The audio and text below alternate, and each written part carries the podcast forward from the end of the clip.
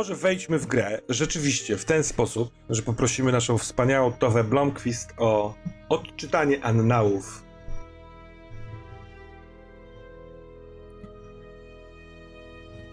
E, Te annały to i trudno się czyta, i trudno się pisze, bo jest zimno, jest grudzień i e, wszystko mi przemarzło. Wprowadzając się do naszej posiadłości, zupełnie się, e, zupełnie nie myślałam, jak trudno jest ją ogrzać, te wszystkie pomieszczenia. E, w niskiej temperaturze znacznie bardziej dokucza mi artretyzm. Nie mam sumie e, sumienia wołać Algota. E, Nasz Drogi pan Frisk wiele swojej energii poświęca, zajmując się ciężarną dziewczyną sprowadzoną przez doktora. Poza tym pan Richard von Ascheberg zdradził, iż Algot ostatnio e, zaniemógł. Chyba się nasz biedny Frisk przepracowuje. Powtórzę, nie chcę narzekać na zimno, chociaż ktoś mógłby nieco zatroszczyć się o potrzeby starszej pani i jakiegoś koce może donieść. Chociaż myślenie o przyziemnych rzeczach pozwala zapomnieć o innych, wiele poważniejszych problemach. Takich, które mrożą nie tylko palce, ale też krew w żyłach. Na przykład to. Na północnych obrzeżach Uppsali znaleziono dzisiaj ciało brutalnie zamordowanego człowieka. Policja podejrzewała szaleńca uzbrojonego w spe- specyficzną broń, albo duże, y, dzikie i agresywne zwierzę. Nasze badania doprowadziły nas do wniosku, iż stworzenie, które tak bestialsko pozbawiło życia nieszczęśnika, posiadało wilczą sierść i było dwunożne. Zaatakowało z gęstych zarośli, gdzie straciło lub wyrwało sobie dużo sierści. E, Następnie zadało nieszczęśnikowi dwa płytkie obrażenia pazurami, jakby ostrzegawcze, e, po czym rozszarpało jego gardło, niemal oddzieliwszy głowę od reszty. Po dokonanej zbrodni przeprawiło się przez rzekę i umknęło w stronę bagien. Hmm. Denat po dokładnych oględzinach jego zwłok okazał się jednym z włamywaczy, którzy wtargnęli do naszej posiadłości jakiś czas wcześniej. Miał na imię Wiktor. Trop grupy włamywaczy pięknie sprawdził nasz detektyw. Jestem w ogóle pod coraz większym wrażeniem y, zdolności negocjacji i łączenia faktów, y, jakie y, przedstawia sobą pan Richard von Ascheberg. Wszelkie informacje wydłubał z właścicielki lokalu Fridy, y, dokładnie jak rybak przynętę z miękkiej gleby. A fakty są następujące. W pokoju na piętrze malinowej Fridy zatrzymało się trzech panów.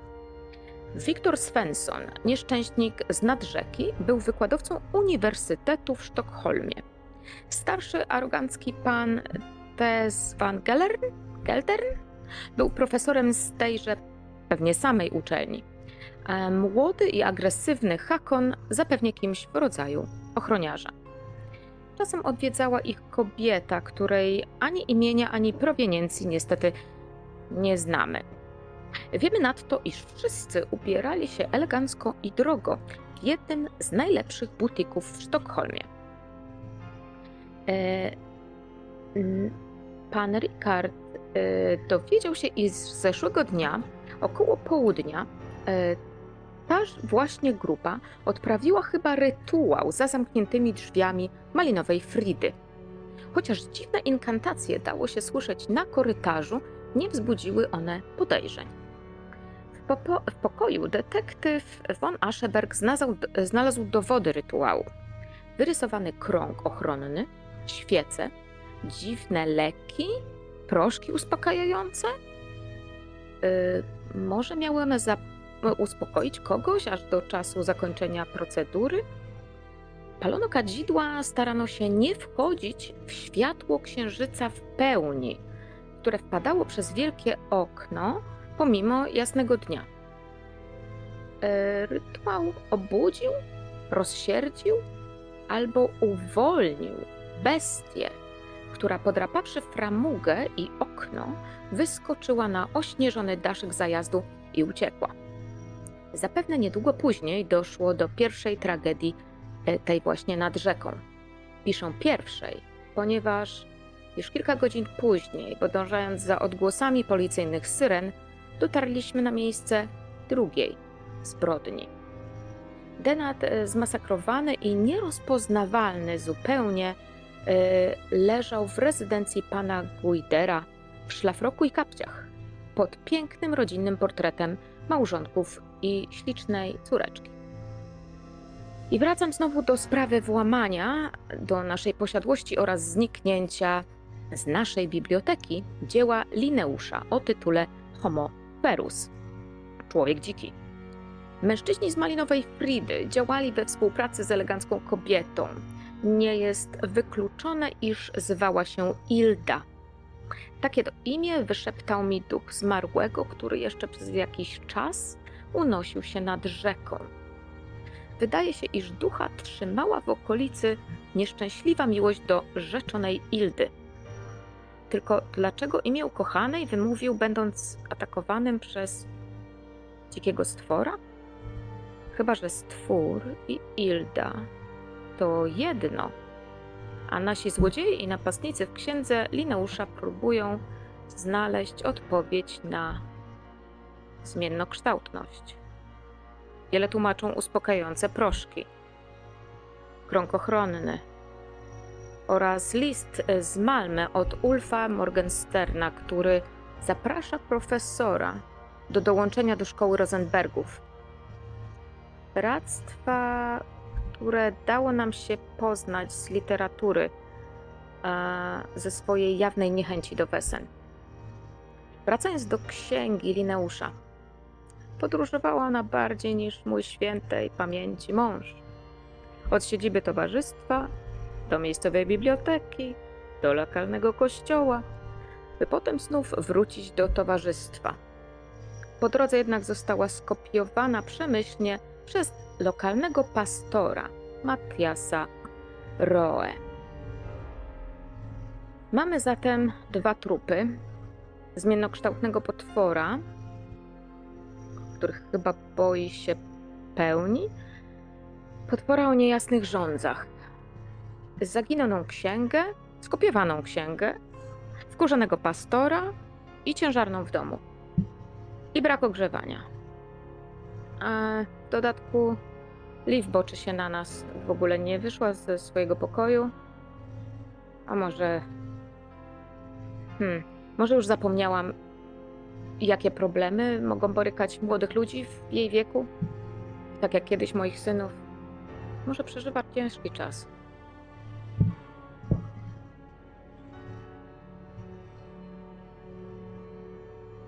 Bardzo dziękujemy. Annalistce. W kwestii linii czasu, tak żebyśmy też e, się mogli na takiej strukturze zawiesić. Jesteśmy w drugiej połowie grudnia. Uppsala jest e, zimna, a wręcz bywa mroźna, ale jeszcze, e, ale dopiero co jest śnieżna. E, Ten śnieg pojawił się dzisiejszego dnia.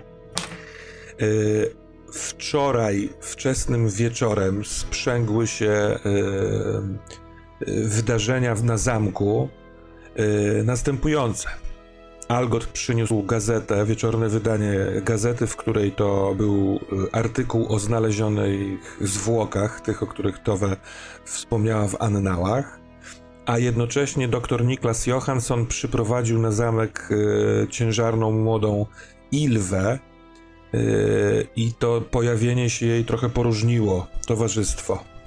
Yy, Czy to jest rozsądne i poważne, żeby do takiego miejsca, na które napadają złoczyńcy i o którym niewiele potrafimy powiedzieć, przyprowadzać tak yy, osobę w tak wrażliwym stanie? Liv yy, odeszła yy, poza oczami Ricarda Towe i Niklasa. Niestety spotkała swój cień, jakąś cienistą postać która powiedziała, że chyba zdecydowała się na odpłatę za jakąś starą zasługę. Pamiętasz, co to ma być tą odpłatą? Ta postać już zdecydowała się wcześniej, jak jeszcze byliśmy w tamtej przygodzie i zdecydowała się na to, że tą zapłatą ma być doktor Niklaus. Tak, ten cień chciałby ogrzać się w, płomie, w płomieniu, który Grzeć się w jego płomieniu. Chcę Tak. spłonąć w jego ogniu. Tak powiedział nam. Natomiast e, pozostała troj, trójka, Towe, Rikard i Niklas rzeczywiście udaliście się na brzeg e, Frison, żeby sprawdzić te zwłoki. I całe śledztwo, o którym wspomniałaś, Towe, działo się tak naprawdę trochę wczorajszym, wczorajszego późnego wieczora oraz dzisiejszego dnia. I e, ta druga zbrodnia, ten zamordowany, rozszarpany człowiek w szlafroku i w kapciach, do którego przywiodły was dźwięki syren policyjnych. Ricarda prosto z karczmy, z Malinowej Fridy, a Towe i Niklasa prosto z wizyty u pastora Matiasa Rowena. E, To wczesny wieczór, coś pomiędzy 17 a 18. Oczywiście w grudniu jest e, ciemno, już bardzo ciemno o takiej porze dnia, tylko miejskie światła, miejskie latarnie oświetlają yy, Upsale i przebogata rezydencja, tam niczego nie brakuje, tam jest przepych. Yy, tam jest stojący na trzecim schodku yy, taki no, wycofany, ponieważ zszokowany. Ktoś w stylu majordomusa w takim, w takim, w takiej Liberii, e, starszy, szczupły, z kościa, kości, kościaną twarzą, który przygląda się i tym zwłokom, i wam, i policji, którzy tutaj patrzą. I no, on jest oszołomiony tym wydarzeniem. E, Zwłoki leżą rzeczywiście pod olbrzymim portretem, na którym jest e, dwoje dorosłych ludzi taka mm, w bardzo wczesnym nastolactwie e, dziewczyna. Dziewczyna i matka są do siebie podobne.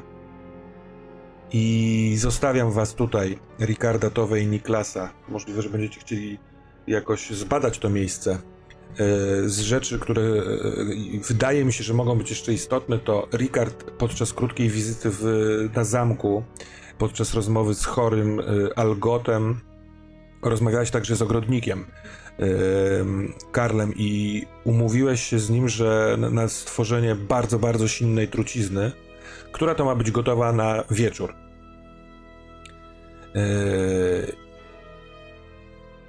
E, To sądzę, że e, pozostałe rzeczy padły we, we wspaniałych annałach. Ale wejdźmy na zamek e, Jelenkreuz. Mm, Liv tego poprzedniego wieczoru, po dziwnej konfrontacji z cieniem w korytarzu, e, co zrobiłaś? Skryłaś się gdzieś przed tym wszystkim? Znam się w jedynym miejscu, które jest jako taką moje w tym zamku, czyli w moim pokoju. E, I zapaliłam wszystkie możliwe świece, które znalazłam, jakieś lampy. E, Panicznie nie chciałam, żeby jakikolwiek kąt mojego pokoju był okryty cieniem. E, Usiadłam na łóżku i trzęsą się, trzęsą się totalnie z przerażenia bo coraz bardziej dociera do mnie to, że czas tej zapłaty dla tej istoty z cienia jest, jest praktycznie tuż, tuż. A to, co mnie prosi o odebranie życia, mimo tego, że doktor jest jaki jest, ale nigdy w życiu nie zdecydowałabym się na to, żeby to zrobić i gonitwa myśli i nie mam bladego pojęcia, co mam w tej chwili zrobić. Jedno wiem na pewno, że nie, nie mogę być nawet w pobliżu żadnej ciemności, żadnego cienia, bo wiem, że on tam jest. Wiem, że on tam się kryje i kiedy spoglądam przez okno i widzę, widzę tą ciemność, to po prostu przerażenie ogarnia mnie całą. Na I szczęście tak siedzę. są kotary, które można zasłonić i które wtedy odbijają światła zapalone w pokoju. I tak naprawdę, kiedy siedzisz na łóżku opatulona kocem w tym jasnym y, pomieszczeniu, jedyna ciemność to szpara pomiędzy drzwiami a podłogą. I on tam jest. Podchodzę i zakrywam tą szparę kocem, kołdrą, czymkolwiek. Żadna ciemność, żaden cień nie ma prawa dostać się do mojego pokoju w tej chwili. On syczy, kiedy za zatykasz tą dziurę z korytarza. Sss. Jak wąż, jakimś dziwnym przywołaniem. Ja wiem, że ty tam, ty tam jesteś, ale nie wejdziesz tu. Nie wejdziesz tu, nie zabierzesz go, nie, nie zabierzesz nic już więcej ode mnie. Tylko ty coś ode mnie odebrałaś. Ja od ciebie jeszcze nic. Nie wiedziałam, na co się pisze.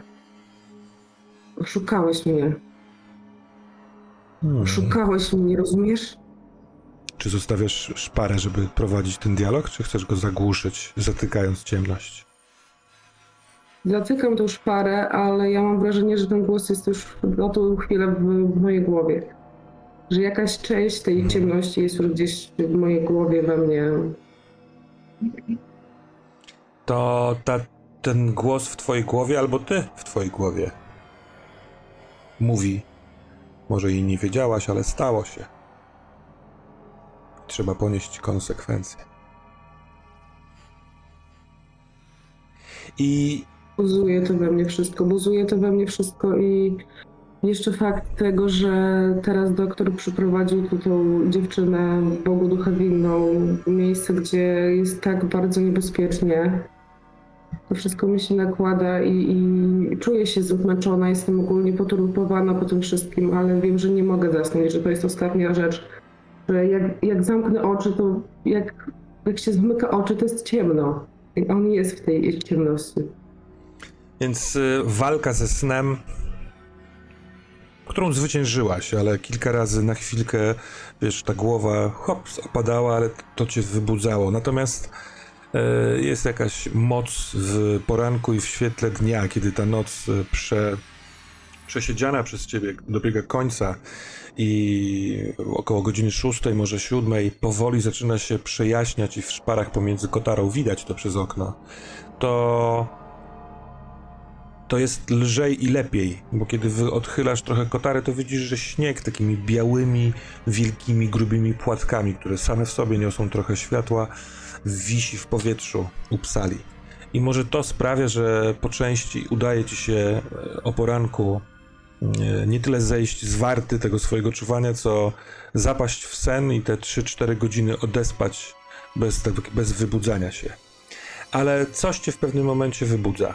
I to tak jakby tykał zegar.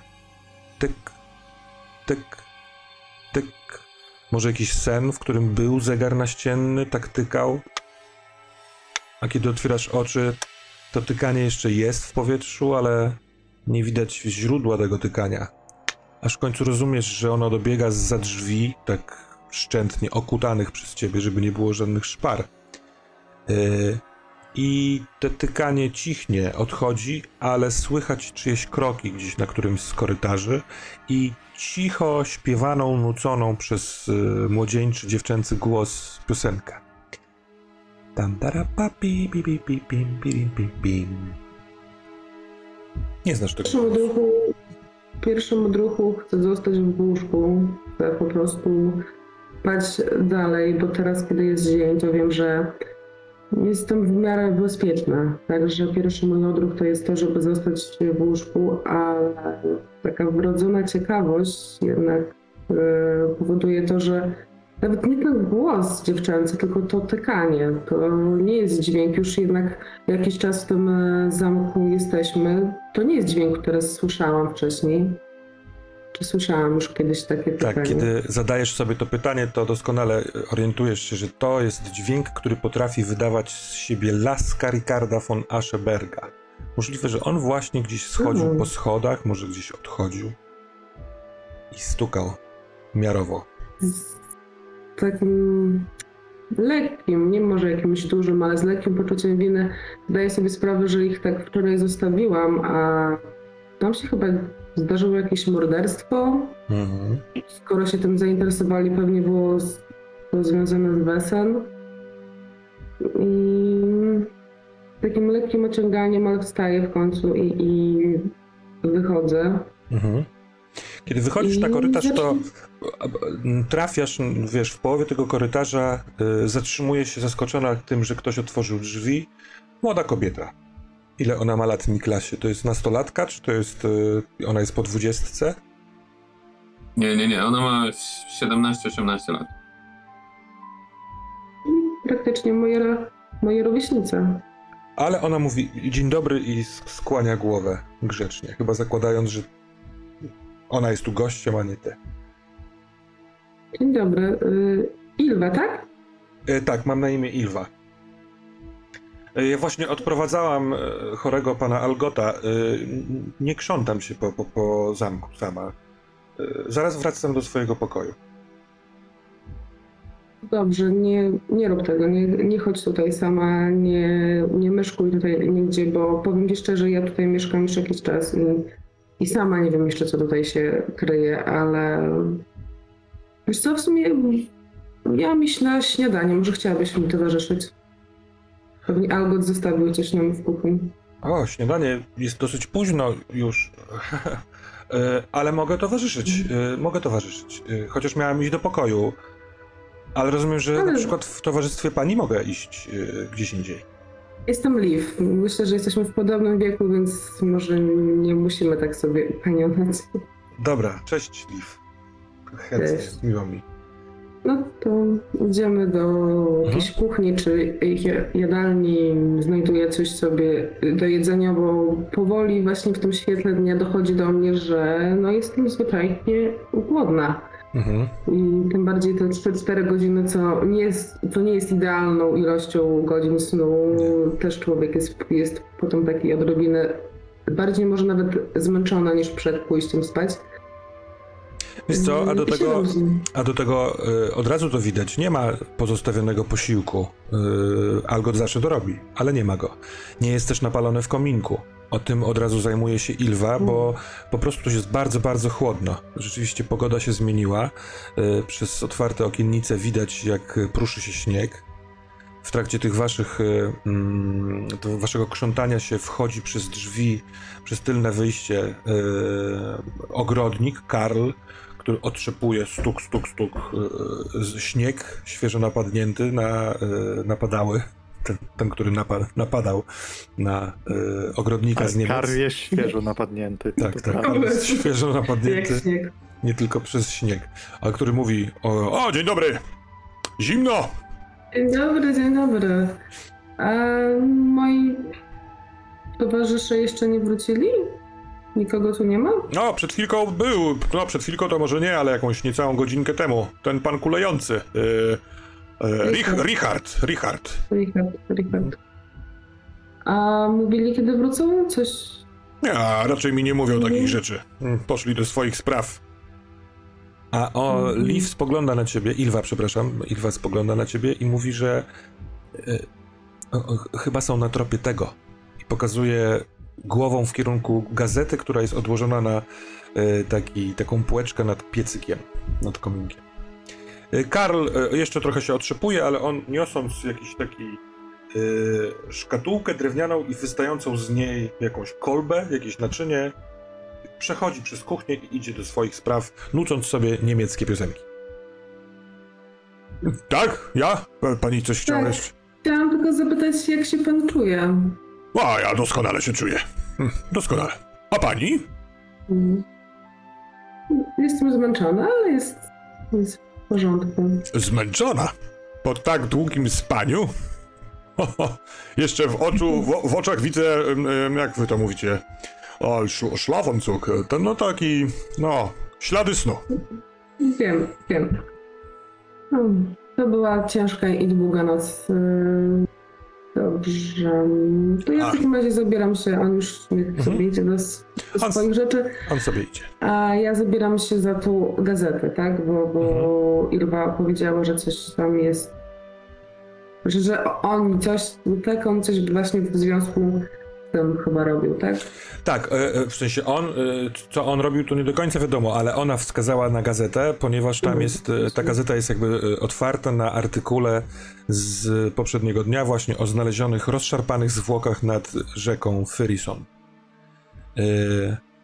No i przypomina ci się rzeczywiście tego poprzedniego wieczoru przyniósł Algot gazetę. Gdzieś w trakcie czytania tego artykułu albo w okolicach pojawiła się Ilwa, która Wiesz co, która dosyć chętnie i ochoczo zajmuje się tą, tą przestrzenią. Dołożyła drwa do piecyka, pomaga ci w przygotowaniu śniadania, y, coś sobie chrupie przy okazji, podśpiewuje. Taka miła, sympatyczna osoba. Czy chcesz z nią o Jak czymś... się czujesz? Aha. Tak, chciałam z nim chwilę porozmawiać. Jak się czujesz? Mm. No bo jak rozumiem, jesteś, to się mówi, przy nadziei. E, tak. e, Prawdę mówiąc, dawno nie czułam się tak dobrze. Prawdę mówiąc, tak, no. Ale to ze względu na to, że jesteś tutaj, a nie jesteś w domu, czy jakiś inny powód ku temu? To jest chyba główny powód. Bycie gdzieś indziej niż tam jest wystarczającym powodem, żeby było dobrze. Zatem bardzo przepraszam, jeśli wprowadzam tutaj jakiś taki zamęt. Y, Będę cicho. Pan Algot mówił, że będzie się mną zajmował, więc może nawet nie będę widoczna dla was i dla waszych spraw, czymkolwiek są. Tylko teraz akurat pan Algot jest niedysponowany, więc szłam do swojego pokoju. Przepraszam, że będę bardzo bezpośrednia, ale doktor powiedział, że nie chce zatrzymać tego dziecka, tak? Nie. Dlaczego? To przecież twoje dziecko.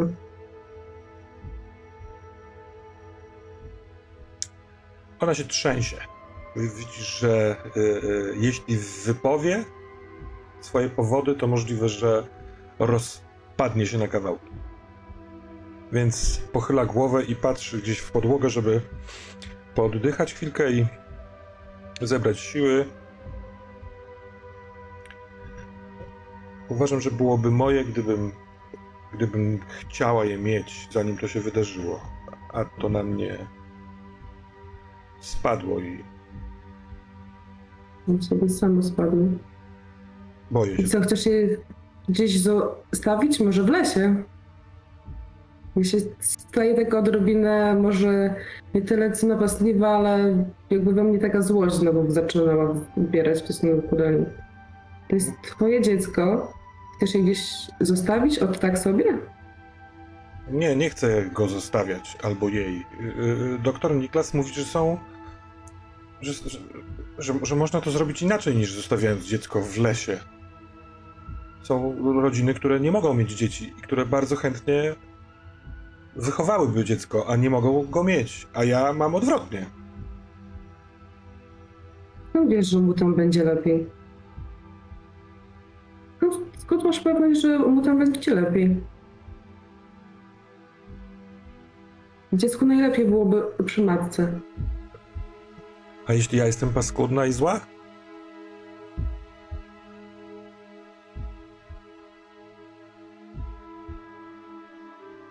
Widać, że Liv za bardzo nie ma na to argumentu, bo w sumie faktycznie. Ym, Yy, ale dziecku zawsze najlepiej jest przy matce. To jest. Nie zrozum mnie źle, ja po prostu uważam, że powinnaś to jeszcze wszystko przemyśleć.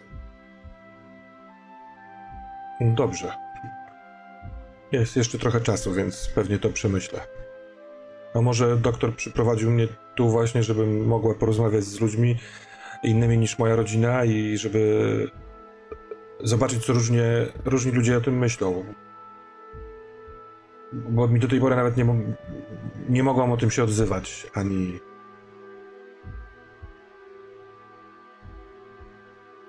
Pomyślę o tym. Ja zostałam, porzu- ja zostałam porzucona kiedyś w lesie. Kiedyś bardzo możliwe, że moja matka była w takiej samej sytuacji jak ty i podjęła decyzję, że po prostu mnie zostawia. I mimo tego, że miałam naprawdę wspaniałą, przebraną rodzinę, to zostaje. Pomyśl o tym. Nie. W tym momencie nie myślisz już tylko i wyłącznie o sobie, ale myślisz o tym, co nosisz pod sercem. To zostaje człowieku.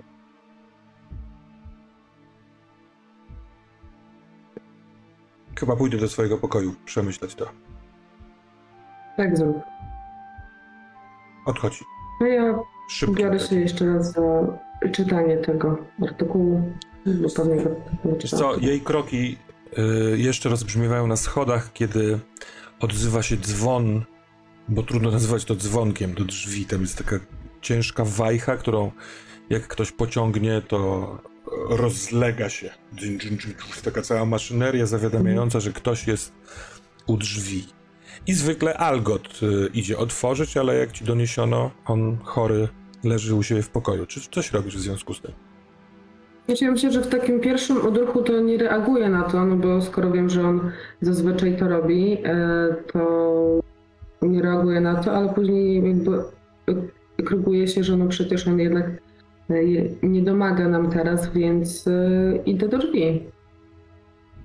Staram się tylko, jeżeli, jeżeli ten korytarz jest w jakikolwiek sposób zacieniony, to, to myślę, że nie wiem, Hmm. cofam się po jakimś Nie, wiesz, y, świecę czy coś. Wrota główne mają takie podłużne, paskowate e, przeszklenia oraz e, nad samymi drzwiami jest też taki świetlik, więc stamtąd wpada dosyć dużo światła do, tego, do tej sieni. To jak widzę, że jest bezpiecznie, żeby przejść przez ten korytarz, to idę otworzyć drzwi. A też widać przez e, też oszklenia, przez drzwi, kto stoi po drugiej stronie.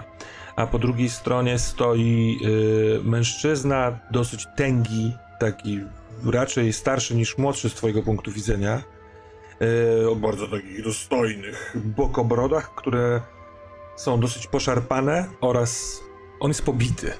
Ma dużego siniaka pod okiem, zaschniętą krew na, pod nosem, pękniętą wargę i taką dosyć krzywą postawę. To jak widzę, jak w jakim jest stanie, to zaczynam się wahać, czy mam w ogóle otworzyć te drzwi, ale zakładam, że jak, że skoro ja go widzę przez te szybki, to on pewnie mnie już też zobaczył.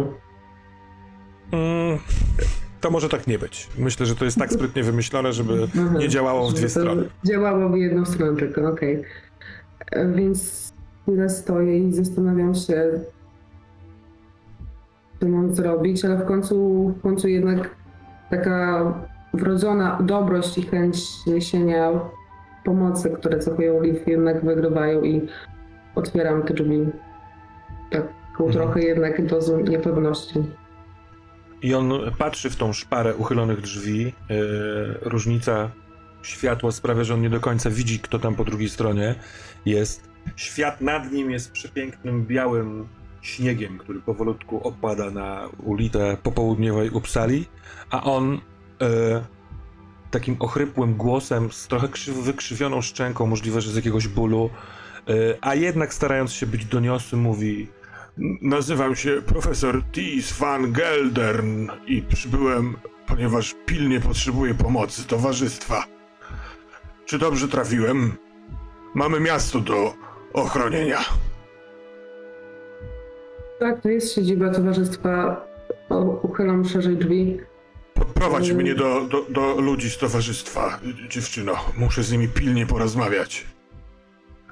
Może pan porozmawiać ze mną, bo ja jestem z towarzystwa. Ach, dobrze, jeśli tak, to chętnie. Sam nie dam rady złapać tego, co uwolniłem. Może pan potrzebuje jakiejś pomocy, może coś z tymi ranami. Co się stało tak w ogóle? Trochę tak jakby sobie przypomniał, ale kładzie rękę na ten, rozsmarowuje krwią i krzywi się z bólu. Po, ja go w takim razie prowadzę do kuchni i jakoś będę starała się mu też pomóc, Mhm. że dam radę. On y, jest ubrany w bardzo eleganckie y, ubrania, natomiast one są przemoczone trochę śniegiem, ale też poszarpane, gdzieś jest dziura. Ma chlebak taki dosyć elegancki, przewieszony przez ramię. I jak idziesz i prowadzisz go, to słyszysz, jak coś dzwoni w tym y, chlebaku. Dzień, dzień, dzień. Coś jak. Raczej jak łańcuch niż jak dzwonki. I przenieśmy się do rezydencji, e, w której mamy naszych bohaterów Towe, Ricarda i Niklasa. Cóż chcielibyście zrobić? Dobrze, ale ja się pogubiłem w, y, że tak powiem, czasoprzestrzeni i chciałbym w takim razie o y, scharakteryzowanie, o której my tam jesteśmy godzinie i którego dnia. Jest 16.50. To, co przed Dnia chwilką... poprzedniej. Nie, nie, dzisiaj. A e, Leaf z Coxbarn wpuściła tego Tisa dzisiaj godzinę wcześniej, czyli o 15.50. I my o tym nic nie wiemy, za to o 16.50 wpadamy do Tak, rezydencji. Dokładnie tak. I cóż widzimy?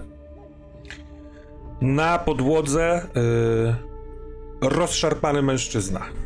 Klatka piersiowa rozdrapana, y, bardzo dużo krwi. Y.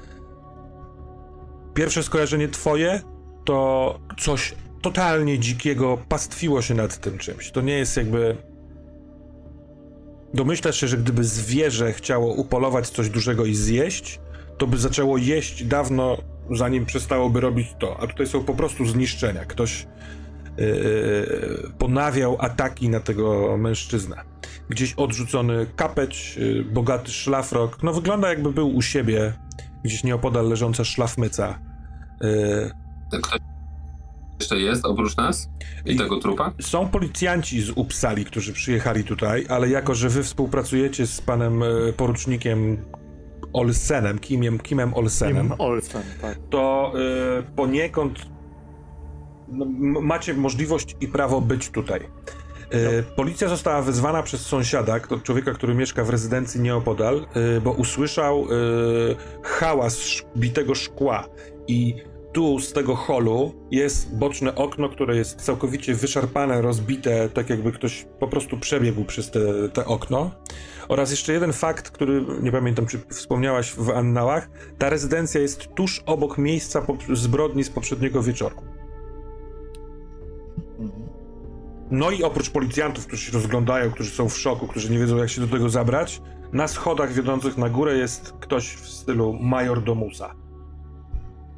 Ja pozwalam sobie, e, korzystając ze swojej reputacji i rozpoznawalności w policji, trochę ułożyć tę sytuację i przedstawiając się po prostu poukładać wszystkich do roboty.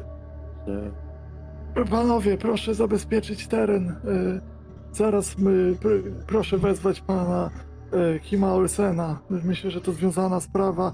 E, Doktorze, jeśli mógłby pan przyjrzeć się Denatowi, e, pani Towe, e, jeśli pozwolą panowie, tutaj moja asystentka porozmawia ze świadkami. Proszę spisywać zeznania, ja rozejrzę się po miejscu zbrodni. Mhm. Jakby za- nie to nie jest. e, To jest po prostu zakładam, że to się wydarza z taką pewnością siebie i przechodzę. W większości tych policjantów potrzebny był taki głos. Jako, że nie ma tutaj Kima Olsena, to no wiesz, no, słuchają Ja nie wiem, poleceń. czy. Ja, ja tego nie pamiętam dokładnie, ale nie, pamię- nie wiem, czy Kim Olsen nie wyjeżdżał do Tak, tak, tak. Sztokholmu. Już nie? mówię, bo on wyjechał do Sztokholmu tego ranka y, y, za tropem y, metki y, Tak. tegoż y, trupa.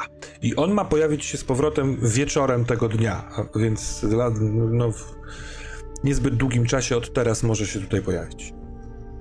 Widząc, że e, Ricard e, wydał już jakieś polecenia, i z którymi właściwie się zgadzam, oprócz jednego, łapię go za e, ramię i tak może trochę do ucha jego nachylając, bo ja jestem niższa, więc jego tak naciągając w moją stronę. Panie Bonaszeberg, proszę wybaczyć. Nie chcę tutaj robić problemów, ale ciało jest świeże. Chcę porozmawiać z duchem zmarłego. A czy twoja koza jest też tutaj? Chyba jej nie ma. A Ja nie pamiętam, Mm, ktoś u, Ona u była tego. w e, kościele na pewno, ale. Była w kościele, no to jeśli była w kościele, Tak, bo my stamtąd bezpośrednio szliśmy. To słuchaj, ona, e, ona jest bardzo zaniepokojona. Ona e, wręcz gada do siebie, przystępując z raciczki na raciczkę. Po pierwsze jest tutaj bardzo dużo świeżej krwi, a po drugie rozpoznajesz, że e, tu jest coś więcej niż tylko ta świeża krew. Tutaj się wydarzyło coś, z czym ona potrafi mieć kontakt. A nie byłam. Ricardzie, nie proszę. Wiem, nie wiem, na ile będzie to dyskretne, ale jest tu sporo osób. To nie będzie dyskretne. Dobrze, dobrze, spróbujmy. E, przepraszam, I, idę do policjantów i staram się, żeby też osoby, które są, żeby wyprowadzić, żeby nie musiało patrzeć na zwłoki, Mhm. że doktor się zaj- przekonać, że doktor się zajmuje i oczyścić trochę teren z tego pomieszczenia, że, no bo też nie pomaga tu, jeśli są mieszkańcy Tak. tego, na przykład gdzieś się wyglądają, no to trzeba raczej ich zabrać. Nie, ale roz, y, czy chcesz, żeby ci policjanci, powiedzmy, niech ich będzie szóstka, żeby oni wyszli z tego holu i na przykład pilnowali, żeby nikt nie wchodził do środka, albo żeby przychwycić Tak, chcę, na chcę część z nich, żeby, żeby oni poszli zbierać zeznania od, e, os- czy byli z mieszkańcami tego miejsca i ktoś też e, wyszedł i sprawdził teren wokół. A co z tym majordomusem, który tutaj stoi na schodach? Chcesz, żeby policjanci go wzięli ze sobą na zewnątrz i przesłuchali? Tak, myślę, że tak. Dobrze. A cóż nasz pan doktor, Niklas Johansson? No ja podchodzę do tych zwłok i przede wszystkim sprawdzam puls. Nie ma. Yy, No to oglądam go okiem medycznym w celu ustalenia, że tak powiem, przyczyny śmierci, natury obrażeń, etc. Czy w karierze medycznej pan Niklas Johansson często borykał się z brutalnymi widokami? Yy, z- za pomocą różnych zabiegów chirurgicznych i tak dalej? Nie wiem, bywał w kostnicy? Tak, tak, no. Py pytam dlatego, ponieważ widok jest naprawdę makabryczny. Jak jesteś blisko tego, to on jest makabryczny. I zastanawiam się, czy to, jak wpływa to na Niklasa. Nie, jeśli chodzi o, że tak powiem, ludzkie różne takie, to on jest przyzwyczajony. W sensie może się oburzyć, obruszyć, a nawet może lekko przestraszyć, jakby, ale bardziej to wyobraźnia mu dopowiada, co tu się mogło zdarzyć, Mhm. niż sam widok y, wnętrzności krwi rozszarpanego ciała. Słuchaj, e, Wypadki. Wypadki w tartakach. jest. Jest jedna rana, która w tym chłodnym w takim razie y, diagnozowaniu kojarzy ci się z tym, co widziałeś y, dnia po, wieczoru poprzedniego w kostnicy. E, jest to podobnie, bo tam znaleźliście ra, ranę, która była ewidentnie szarpnięta jakimiś widłami czy pazurami, tak jak ustalaliście ewentualnego zwierza dzikiego. To tutaj też klatka piersiowa ma takie ewidentne potrójne pociągnięcie jakimiś pazurami albo jakimś, wiesz, narzędziem, takimi, wiesz, widłami y, czy grabiami. Natomiast od klatki piersiowej w górę jest y, pulpa i to zarówno y, taka od ciosów obuchowych, jak i szarpanych. Jest bardzo dużo krwi, widać kości policzkowe, widać zęby z urwanych, y, wiesz, warg, y, jakby kawałek skóry zerwana z, z czoła. To wygląda jak, czy to wygląda jak ugryzienia, czy raczej jak uderzenia? Jak uderzenia. Jak bardzo, bardzo wiele ude- uderzeń. I tak jak ci się udaje to dosyć szybko ustalić, to ten ktoś już dawno nie żył przez, nie wiem, urwaną na przykład tętnicę szyjną, yy, a nadal był bity. Mhm. I jest, yy, jest jeden element, który uchował się, ale wydaje ci się, że przypadkowo, ale który zwraca uwagę. Prawe oko, otwarte, patrzące w ciebie i znasz to oko i po chwili dociera do ciebie skąd. Jak wszedłeś do tego pomieszczenia, to spojrzałeś na ten obraz. Leży przed tobą mężczyzna z tego obrazu. Towe. Senior rodu. Senior rodu. Dobra, a więc jakby policjanci wychodzą, zabierają ze sobą majordomusa, pan Niklas, do, doktor y, kuca przy tenacie, a co ty robisz? E, wiadome jest. I e, z książek i ze seansów spirytystycznych, e, z rozmów z koleżankami po fachu, e, wiadome jest, iż duch opuszcza ciało przez oczy. Jednak pierwszy, już pierwszy rzut oka właśnie na Denata e, pozwala mi stwierdzić, że nie chcę tam podchodzić. Zwykle dotknięcie oczu e, pomogłoby mi skontaktować się z e, duchem znacznie szybciej, ale teraz naprawdę nie mam, nie mam ochoty e, tego robić, więc wyciągam jakieś takie, myślę, to jest raczej brzytwa, nie nożyczki. Mm, obcinam kozie trochę e, sierści e, i po prostu z tej. Y, wiem, wiem, że ona się denerwuje, ale teraz nie mam czasu, y, więc ucinam jej trochę sierści. Mm, z tej sierści robię właśnie tak jakby y, obraz oczu na, na ziemi i dotykam ten obraz. I chcę się skontaktować z duchem Dobra, człowieka, który właśnie tutaj odszedł. To poproszę cię o rzut. E, Ten twój talent, y, który, z- który wykorzystujesz, tak? No bo chyba to tak y, się Tak, dzieje, tak, prawda? jest to medium. Mhm. I używam umiejętności przenikliwość. i która jest z empatii. Czyli mam pięć kości i jeszcze użyłabym Matyldy, sierści Matyldy, czyli jest to kostka jeszcze jedna. Mhm. To y, ewentualnie przypominam, a nie namawiam, y, że masz przewagę, która nie została jeszcze rozegrana w tej y, sesji. Co prawda mamy jej dopiero początek, ale nabalsamowałaś swoje ciało, y, zakładając, że to może mieć różne skutki. Jeśli chcesz, to możesz z tego skorzystać, to są dwie kości dodatkowe. Mam nadzieję, że te sześć kości mi wystarczy. To dużo kości. No to dawaj. Zobaczymy. Przepraszam, jedna spadła. Mhm. Jest jedna szóstka. I tylko jedna szóstka. Mhm. To oko, oko z sierści mruga. I pojawia się w kąciku tego oka kropelka krwi. Tylko, że to jest jakby sierść twojej kozy, ale wiesz, że doszło do e, kontaktu.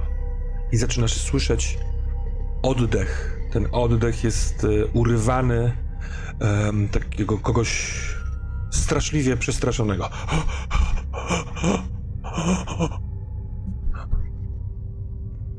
Ten duch tu jeszcze jest. Pytam Matyldę i patrzę jej w oczy, bo jej oczy są zwierciadłami tej duszy. Jakby to, co widział człowiek, teraz odbija się w e, oczach Matyldy. To gdzie jestem? Gdzie jestem? Mówi Matylda.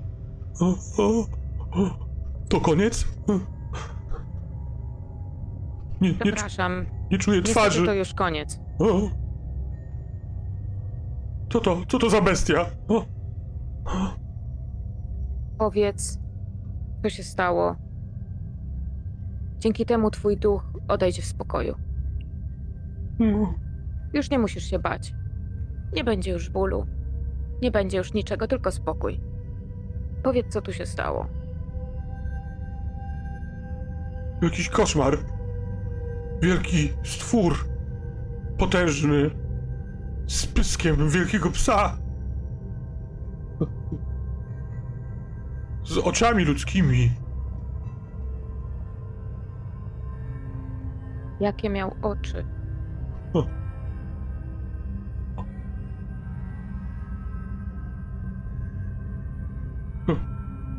To niemożliwe.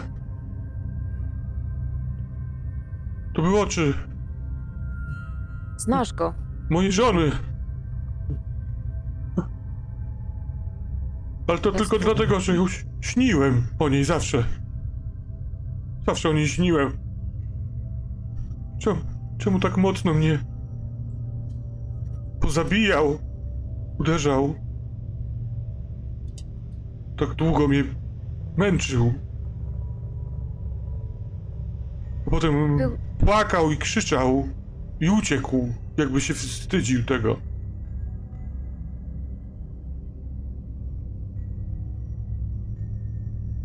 Ja jestem w kozie? Romi, nie żyjesz. Twoja dusza przemawia teraz przez Matyldę. To bardzo silne medium. Odejdź. Eee, Już możesz odpocząć. a co z domem? Wszystko na moją córkę. Wszystko na moją córkę. Tylko ona mi została. Na Hermenegildę.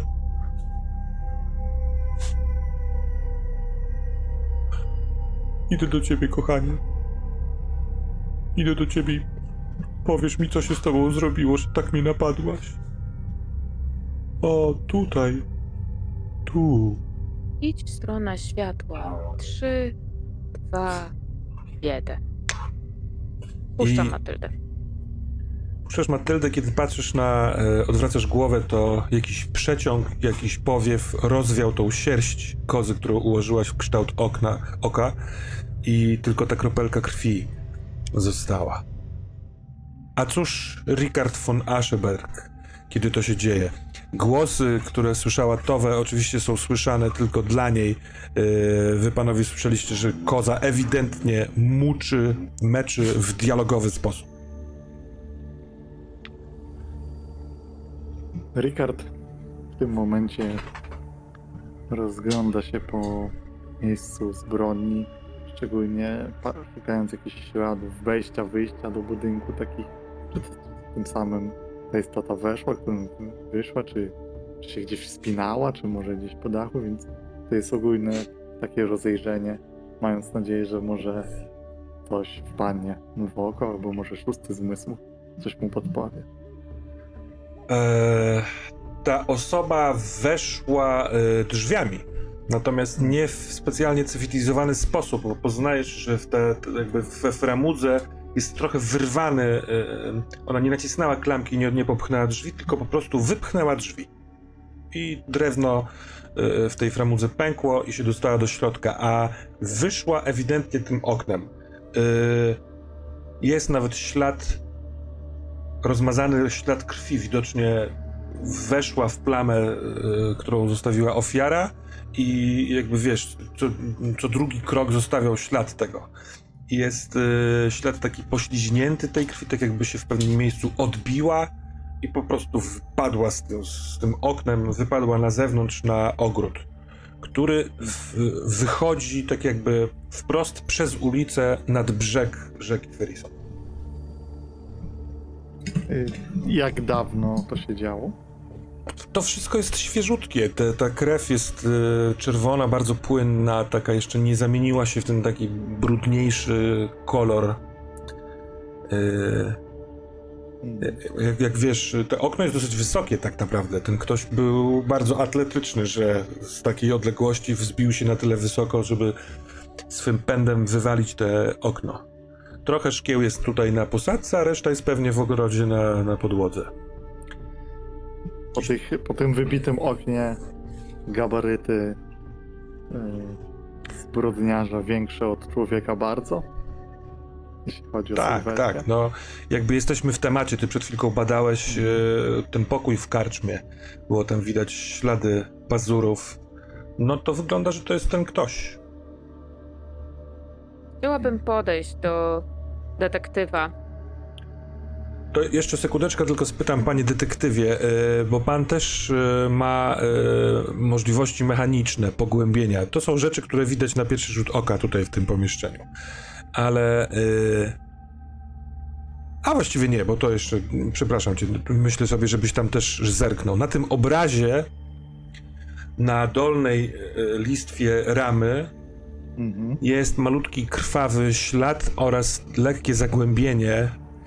Najprawdopodobniej ręka, która tak tłukła, oparła łapę o ten obraz. I ten ślad oparcia jest pomiędzy córką i matką, które są bardzo podobne do siebie. Mhm. E, jeśli chodzi o obraz, to i, jakie są imiona? Bo zwykle podpis, kto tam jest? Ale nie ma.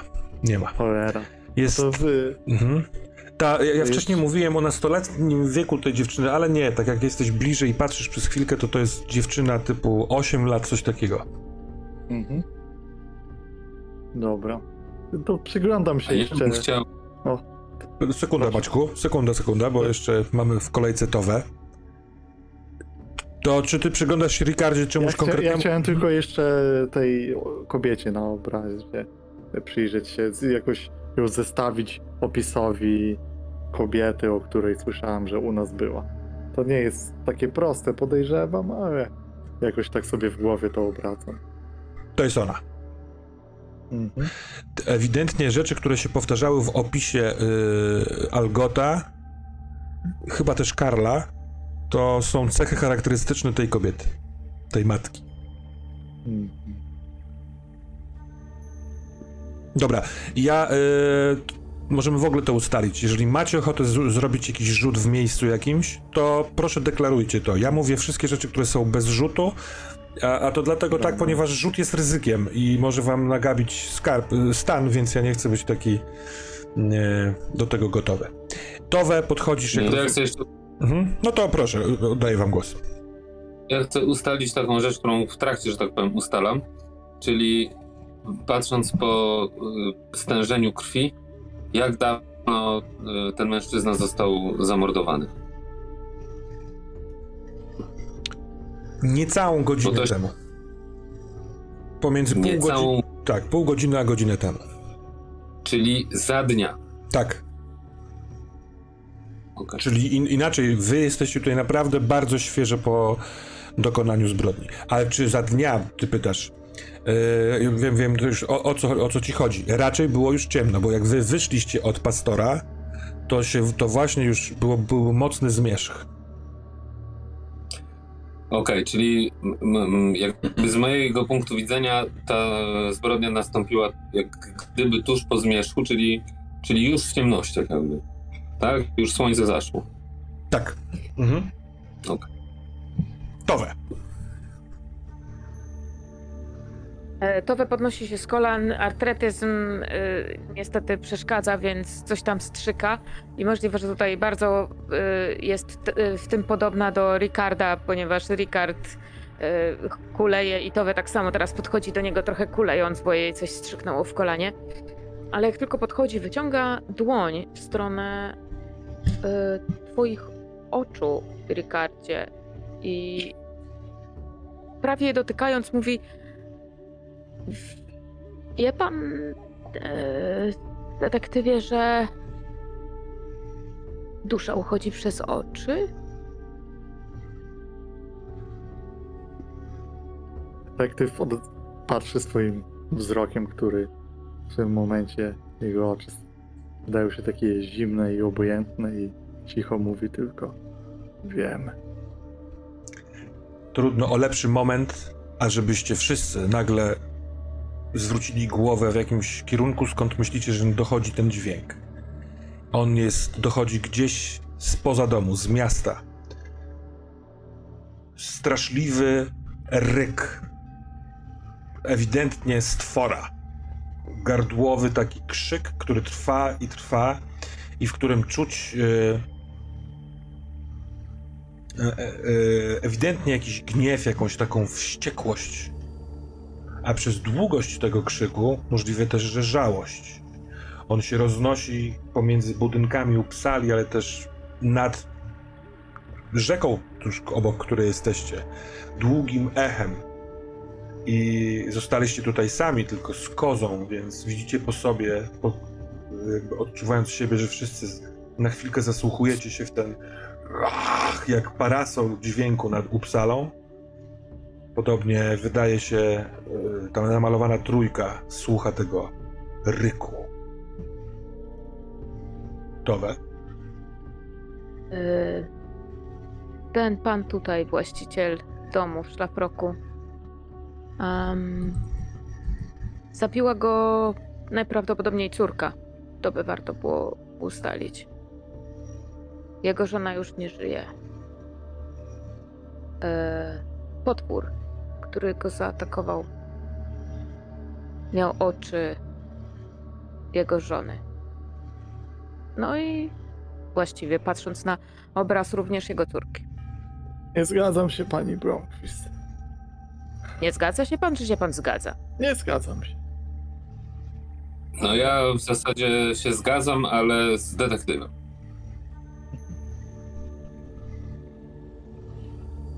Wydaje ja mi się, już nic nie że, rozumiem. Że ta historia może być o wiele bardziej skomplikowana. To może być jedna i ta sama osoba. Jedna i ta sama kto? No ta jego żona. Jego żona nie żyje. Już Ach, dawno. wiele osób, które nie żyją, pojawia się później w przyszłości naszej, więc nie jest to coś. Można myśleć o kimś, że ktoś nie żyje, a może ktoś musiał zniknąć, odejść z Niemniej naszego jednak życia. ktoś, że tak powiem, bestialskiego mordu. A teraz miał on, jak się okazuje, oczy jego zmarłej żony. A nasze z kolei myślenie idzie w stronę wilkołaka, jak sądzę. Czy czegoś Am. w tym rodzaju. Dowiedziałem się dość sporo e, w mojej nowej Frydzie, ale to jest. E, Nie jest miejsce na tę rozmowę, ale na ten moment mogę powiedzieć, że jeśli skierujecie swoją uwagę na obraz, możecie zauważyć dużo podobieństwo do kobiety opisywanej nam przez pana Algota i pana Forestera. Ale podobieństwo matki czy córki? Bo teraz to ja już nie widzę podobieństwa. To znaczy widzę, ale nie wiem, które bardziej. Wiesz co, ty masz y, y, dzieci towe, więc sama widziałaś podobieństwo, które było w twoich synach, jak byli dziećmi. Trochę do ciebie, ale trochę do męża. I to, jak się to podobieństwo zmieniało z wiekiem. I jeśli ktoś widział dorosłą tę dziewczynkę, która jest na obrazie, to całkiem możliwe, że mógł ją opisać tymi rysami, które ma na, na, na tym obrazie Tak matka. wyglądała jak kobieta. Mhm. Nie jest to do końca Albo- otwarte. Porozmawiajmy jeszcze z majordomusem i... Ale raczej zapytam policjantów, czego się dowiedzieli, czy ktoś. A może trzeba dowiedzieć od Nojardomusa, w jakim wieku jest to dziecko obecnie i z Dokładnie. kiedy jest ten obraz. Też e, nie widzę tutaj imion pod tym obrazem, a Czy jest może data? Zwykle na obrazach wypisuje się datę. No, to dajmy datę. Yy, jako, że nie mamy daty ustalonej dzisiejszego dnia, to zróbmy, że to jest sprzed 13 lat obraz. Przed 13 lat. Hmm, a zatem faktycznie może być tak, że to morduje dziecko. E, to dziecko miałoby teraz 20 parę lat, czyli już dzieckiem nie jest. E, No, pierwszy zamordowany technicznie jest. mówił o. Proszę mnie nie wytrącać równowagi, doktorze. Kobieta już jest kobietą w tym wieku. Może mieć dzieci. Jest Ale- kobietą. No ale jest też i dzieckiem. Któż z was, któż z was, yy, któż z was patrzy na oczy tej kobiety, o której yy, mówicie, domniemacie, że to może ona, czy nie ona. Stoicie przed tym obrazem, on jest duży, zajmuje uwagę i czasami się odruchowo patrzy na coś długo.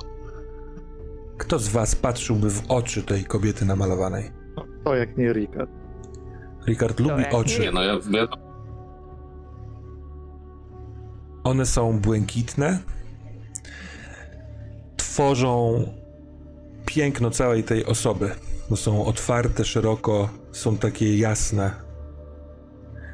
Ale dostrzegasz w nich po chwili możliwe, że coś, co się udało genialnie malarzowi uchwycić, a możliwe, że coś, co się dzieje we wspomnieniu, w głowie, w wyobraźni.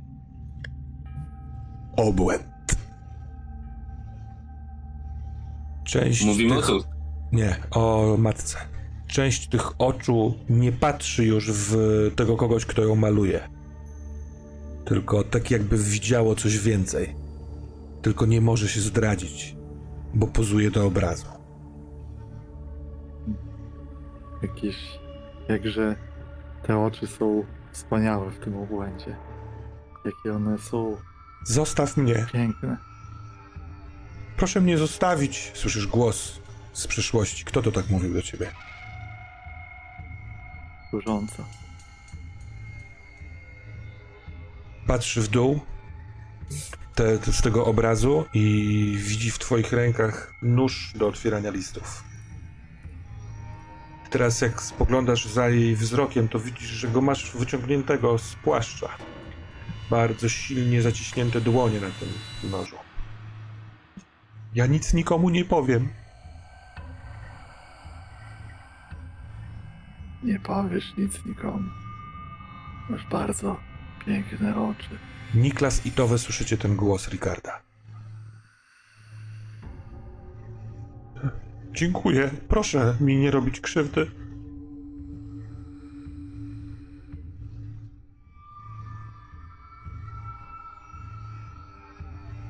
Bez żadnego dźwięku. Nóż, który wędruje do przodu. W stronę gardła. Ah. Powietrze jest takie. Jest, jest mięciutkie i nóż przechodzi przez nie niedostrzegalnie, ale kiedy on się zatrzymuje na tkance skóry, to trzeba tak docisnąć taki gwałtowny ruch z łokcia. Możliwe, że z biodra, żeby przebić, a potem znowu jest miękko, jakby się smarowało masłem chleb. Otwierają się drzwi za waszymi plecami I ty, Ricardzie, w ułamek sekundy wiesz, że masz pustą rękę przed sobą. Wspomnienie w sobie.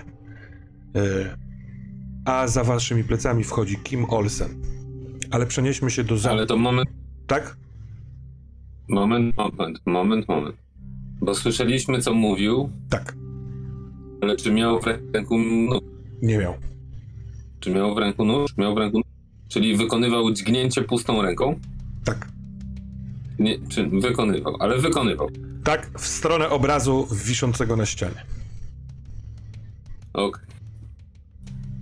Nie interesuj. Siada e, na wskazanym stołku przez ciebie Liv e, ten mężczyzna, ten Tease.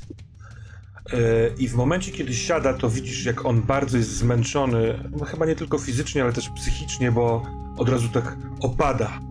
I innym głosem, nie tak pewnym siebie, jak przed chwilką mówi, jak bardzo chciałbym napić się herbaty. Czy ma pani może trochę herbaty? E, tak, tak. Myślę, że pewnie została jakaś herbata, bo tam Ilwa Mhm. coś tam e, się krzątała po kuchni, więc została jakaś herbata, to częstuję go herbatą. E, staram się jakoś tam namoczyć szmatkę, żeby mu przyłożyć do tej rany, jakoś go tam może trochę obmyć. No to y, kiedy się troszczysz o niego, to, to dalej idzie to pęknięcie postawy, z którą chce być rozpoznawany. I mówi: Pobił mnie. Mój hakon mnie pobił. Jaki to Dobrze, straszne, jak y- syn bije ojca. Własny syn pan opowił? Spogląda na ciebie. I wiesz, wybudza się z tej chwili słabości. Tak, tak, tak. Trzeba powiedzieć to jasno, że tak się stało właśnie. Całkiem możliwe, że na to zasłużyłem. Nie ma czasu, musimy. Czy pani jest sama? Tak, jest ze mną jeszcze tylko mm, służba. E, Moi towarzysze poszli badać jakąś tajemnicę, jakąś zagadkę tego morderstwa, które się wydarzyło nad rzeką bodajże chyba. Och, tak. To wszystko się jakoś łączy? Niestety tak. To ja i pod moim przewodnictwem wykradliśmy z waszego domu pewną księgę.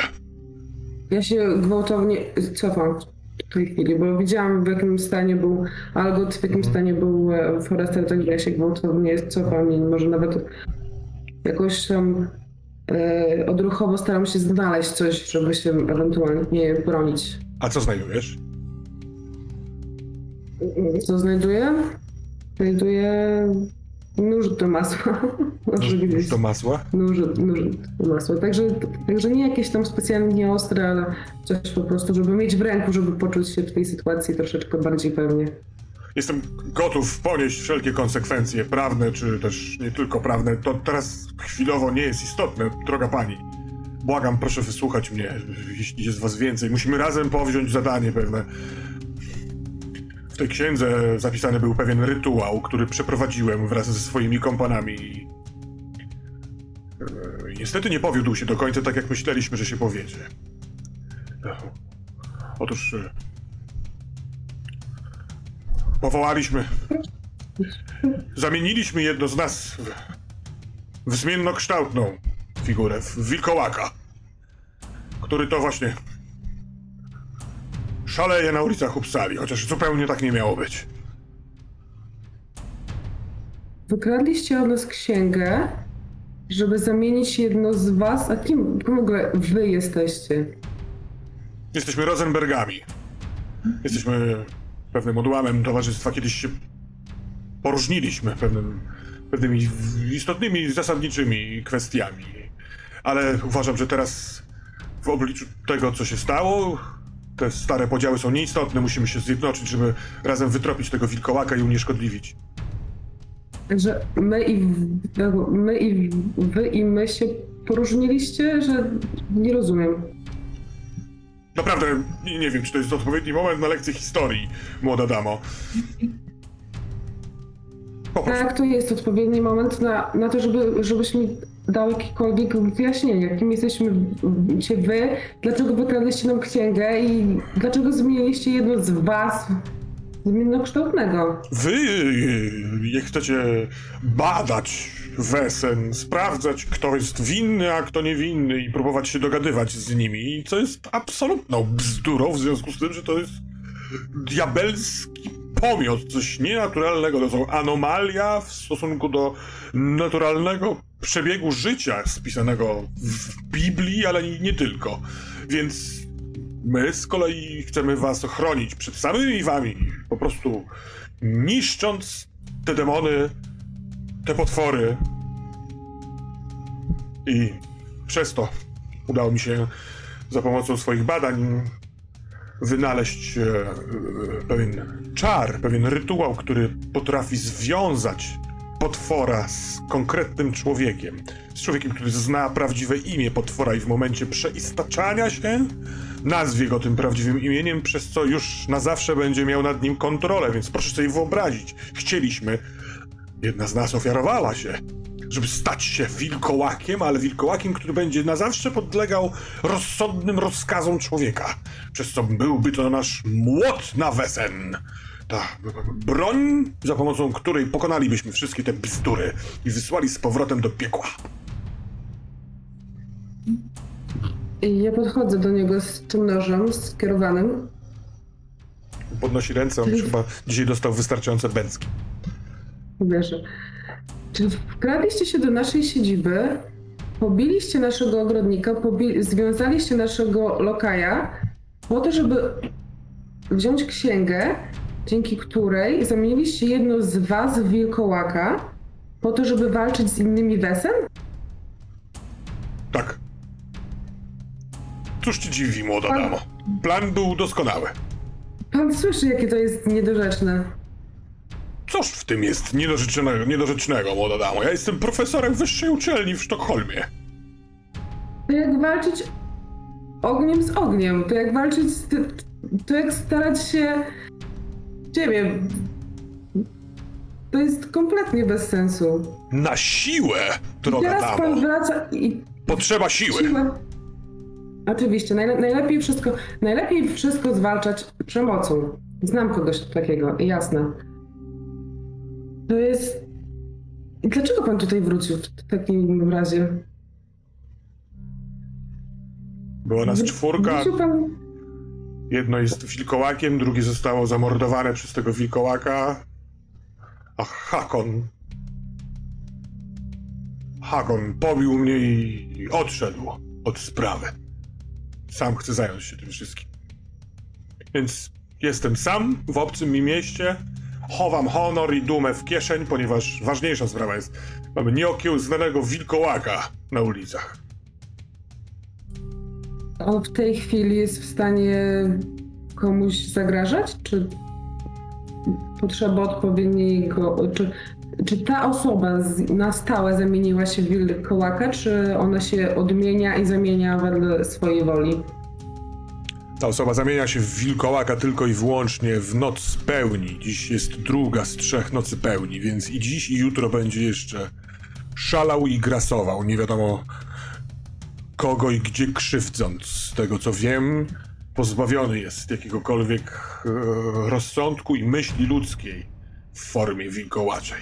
Niestety także możemy e, zniszczyć tego wilkołaka tylko w czasie pełni, gdyż w pozostałe dni może ukryć się wśród ludzi nierozpoznawalny, niedostrzegalny, ale też nie potrzebujący jedzenia i picia, bardzo wytrzymały, więc to nie jest dziedzina bardzo dogłębnie zbadana ani przez nas, ani przez was, jak mniemam.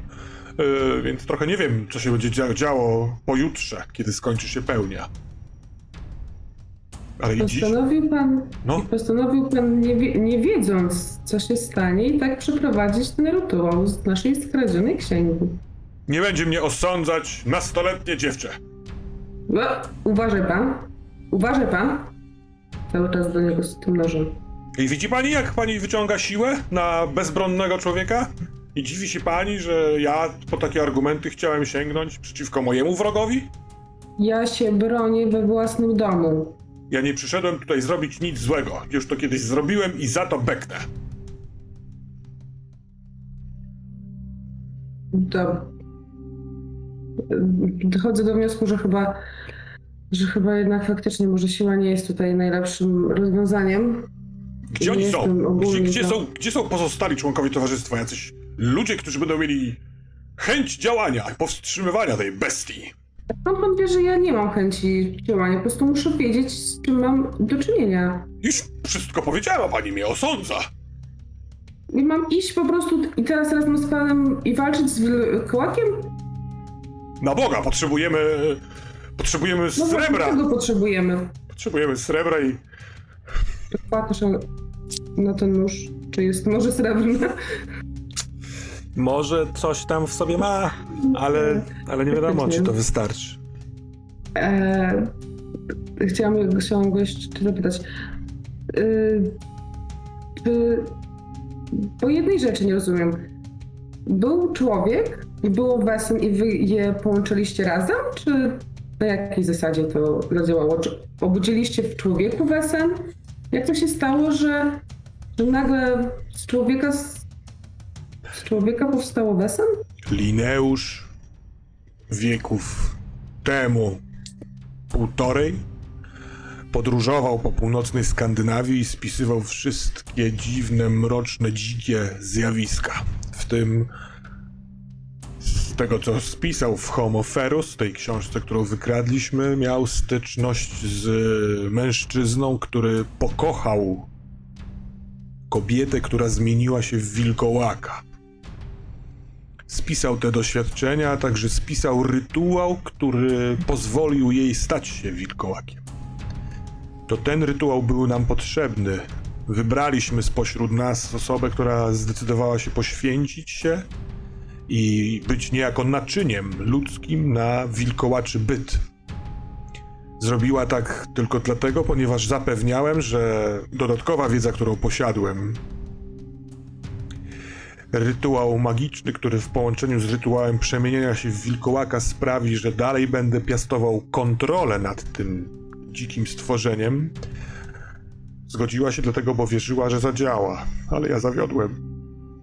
Coś nie wyszło. Coś nie wyszło. Nie wiem co, ale Hakon stwierdził, że ma dosyć. Biedny mój Hakon. On poddaje się gniewowi niemal tak łatwo jak cały wilkołak. Odrzucił mnie, zabrał mi moje notatki. Powiedział, że zabije tego wilkołaka sam. Czegoż jeszcze chcesz, poza łzami starca?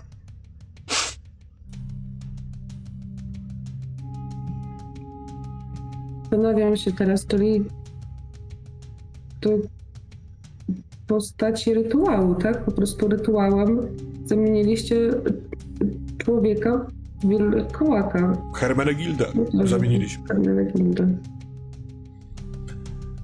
Chociaż cholera wie, może ona nie nazywa się wcale Hermenegilda, gdyż czar, który rzucałem, opierał się na prawdziwym imieniu wilkołaka. I używaliśmy Hermenegildy. Ale ona nie posłuchała moich rozkazów. Tylko wybiegła. Przywołaliście, przywołaliście skądś jakby duszę wilkołaka i wsadziliście ją w tą kobietę, tak? Według Lineusza każdy z nas ma w sobie dzikość, gniew i żal, kiedy tylko przestaje być dzieckiem.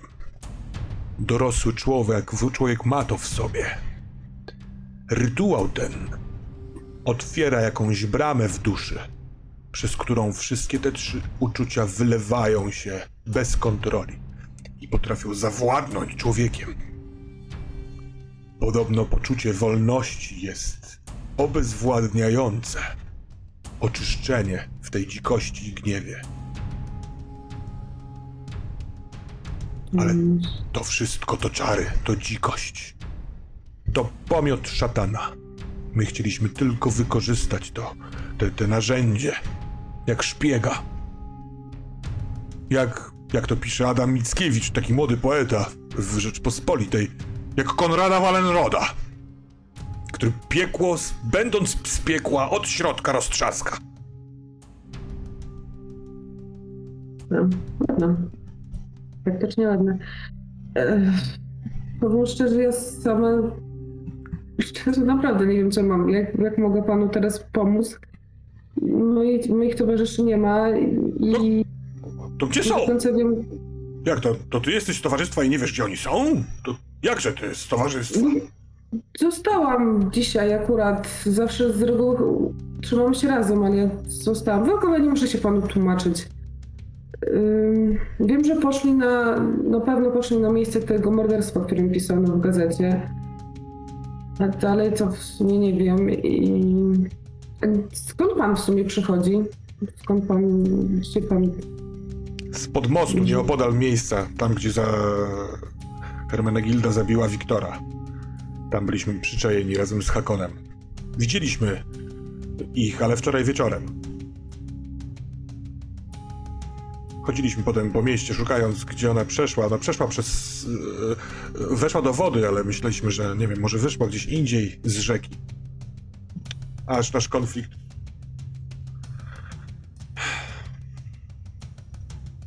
Chyba nie ma. Mam takie to pytanie. Mam. E, Jest jeszcze jasno, jak też, bo to się wszystko dzieje jak w. Właśnie zaczyna zmierzchać. To jest ta godzina Aha. pomiędzy, pomiędzy Mhm. jasnością a ciemnością. A jak o tym Mhm. pomyślałaś, to czemu nie? Na jeszcze jasnym w miarę niebie widać już księżyc w pełni, który powolutku Mhm. wzbija się w górę. Powiem szczerze, ja nie do końca bym chciała wychodzić, jak się ściemni. Przydałoby się chyba moich towarzyszy znaleźć, nie mam naprawdę pomysłu, gdzie ich szukać. Może ty, ty, tego wilkołaka coś napędza, czy on będzie siał spustoszenie gdziekolwiek będzie, czy on się, nie wiem, może skoro pan chciał go, chciał go pan jakoś kierować, może pan chciał go nasłać na kogoś, może pan chciał, żeby kogoś skrzywdził, może ten jakiś rozkaz w nim jest. Nie, nie wydałem żadnego z takich rozkazów. Y, Mieliśmy w planach podróż y, w poszukiwaniu wesen na prowincji i w wyniszczaniu ich. Dobrze, do, do tego tematu to jeszcze na pewno no, wrócimy, ale na razie musimy znaleźć sposób, jak go znaleźć. Sala jest taka wielka i Możliwe, że oni Dobrze. przyjdą, nie wiem, szukając tropów do miejsca, w którym się zatrzymaliśmy, do Malinowej Fridy. Tam przeprowadziliśmy rytuał. A może już tam byli, tam jest część naszych prywatnych rzeczy. Też chętnie bym je wziął. Zostały mm, wśród tylko- moich towarzyszy jest naprawdę doskonały detektyw, także wydaje mi się, że jeżeli, jeżeli byli na początku nad rzeką, to na pewno byli w stanie dojść do tego, do tej malinowej Fridy, tak? Ale ja czegoś nie rozumiem. Jak to się stało? I pa- Pani jest ranna? Dlaczego pani nie, macie sposobu skomunikowania się jakiegoś? Y, c- Nie wiecie o wzajemnych swoich poczynaniach? To w jaki sposób wy chcecie stanowić jakąkolwiek siłę przeciwko szatanowi i jego pomiotowi? Nie będzie mnie pan teraz pouczał na temat tego, jak się mam zachowywać będąc członkiem e, towarzystwa. Tak, ja znam takich pan tutaj- studentów. Tak, tak. Nie będzie mnie pan pouczał, ja się nie muszę przed panem tłumaczyć. Nie muszę się przed panem tłumaczyć. Kiedy w końcu młode pokolenie zrozumie, że my już popełniliśmy te błędy, które wy właśnie popełniacie? A kiedy w końcu stare pokolenie przestanie popełniać błędy, które nowe, które młode pokolenie będzie musiało później naprawiać? Dobrze, to chodźmy, chodźmy tam, gdzie się pan zatrzymał. Może natrafimy sami na ślad tego wilkołaka. Też wolałabym w sumie nie. To już tak bardziej sama do siebie powiedziałam. Dobrze. To y, on jeszcze do, dopija łyk ostatni gorącej herbaty. Y, wstając rzeczywiście patrzy i widzi to, co ty, że jasność zamienia się w ciemność, że jedyną jasnością jest ten wielki, okrągły księżyc zawieszony na niebie. I on też nie jest, y, wiesz, taki, aż takim kozakiem. Dopóki Ja tak jeszcze staję w drzwiach, przepraszam, przepraszam, Mhm. staję jeszcze w drzwiach i tak dochodzę do wniosku, że nie wiem czego w tej chwili boję się bardziej. Czy cieni, które stają się w nocy, czy tego księżyca, które faktycznie te cienie może rozproszyć, ale w takim razie przygnać tutaj coś może równie złego, może gorszego. No ale jakaś taka chęć, taka właśnie chęć niesienia pomocy jednak prowadzi moje nogi do przodu. To zostawię cię z pewnym niewielkim dylematem, droga Liv, skok z barn uciekająca od cieni. Kiedy ubierasz się, opatulasz się szalikiem, On gotowy jest nieco wcześniej i otwiera drzwi wyjściowe z e, waszego zamku. E, Ciągle padający śnieg oświetlany przez latarnię sprawia, że jest złoto i jasno przed wejściem. I jak on przekracza próg, a ty masz wyjść za nim, to słyszysz za plecami kroki kogoś, kto powoli schodzi ze schodów, ale wraz z tymi krokami idzie syk. Czekaj. I zostawię cię na razie, ale jak wrócimy tutaj, to będę ciekaw, czy wyszłaś szybko za profesorem Thiesem van Geldernem, czy zostałaś, żeby sprawdzić, kto idzie i syczy. Ale teraz jesteśmy z powrotem y, w domu y, Axela Gudera. Mamy trójkę naszych y, detektywów oraz porucznika Kima Olsena. Dobry wieczór. Ledwo dotarłem do, na Dobry. posterunek, od razu powiedziano mi, żebym tutaj przybył. O, ho, ho. Patrzy na zwłoki. Oho, to mało powiedziane. Widzi pan, panie Olsen, drugie zabójstwo w takim... Zabójstwo albo... Ciężko powiedzieć, chociaż wygląda to jak dzikie zwierzę, prawda? Przez całą drogę z powrotem ze Sztokholmu zastanawiałem się, jak ktoś musi zwodzić swój umysł, mówiąc te zdanie cały czas wkłada rękę do kieszeni płaszcza i wyciąga coś, że jest w stanie wykonać we własnym domu takie rzeczy i wyciąga pół tuzina srebrnych nabojów. Leżą mu na dłoni. Ale teraz patrzę na te zwłoki i zastanawiam się, na ile ja zwodzę swój umysł. Czy wy naprawdę myślicie, że to mogła być bestia? Wkraść się do domu i zabić człowieka? Nie. Nie, myślimy, że to. że to człowiek zamieniony. Potwora czy bestię. A gdzie pan znalazł te srebrne naboje? W domu profesora ze Sztokholmu. Po, etyki, po tym. Yy, po metce trafiłem do butiku. Trochę pogadałem, poszukałem, poszperałem. Okazało się, że yy, niejaki Wiktor Svensson, ta, tak nazywał się wczorajszy denat, przyjaźnił się z niejakim Hakonem. Przepraszam. Hakonem Blomkalem, który też tam się ubierał. Hakon Blomkal to przybrany prof, syn profesora. Jako, że byłem w tym Sztokholmie, stwierdziłem, że poszperam, pójdę za czymkolwiek, więc e, zlokalizowałem miejsce zamieszkania tego Wiktora, ale także miejsce zamieszkania tegoż Hakona. Okazało się, że Hakon to przybrany syn profesora z uniwersytetu, a w ich mieszkaniu znalazłem mały metalurgiczny warsztat i kilkanaście takich nabojów. No cóż, A z czego są te naboje? Czy udało się ustalić? Czy są to zwykłe, odlane naboje, czy może. Ze srebra. Czyli.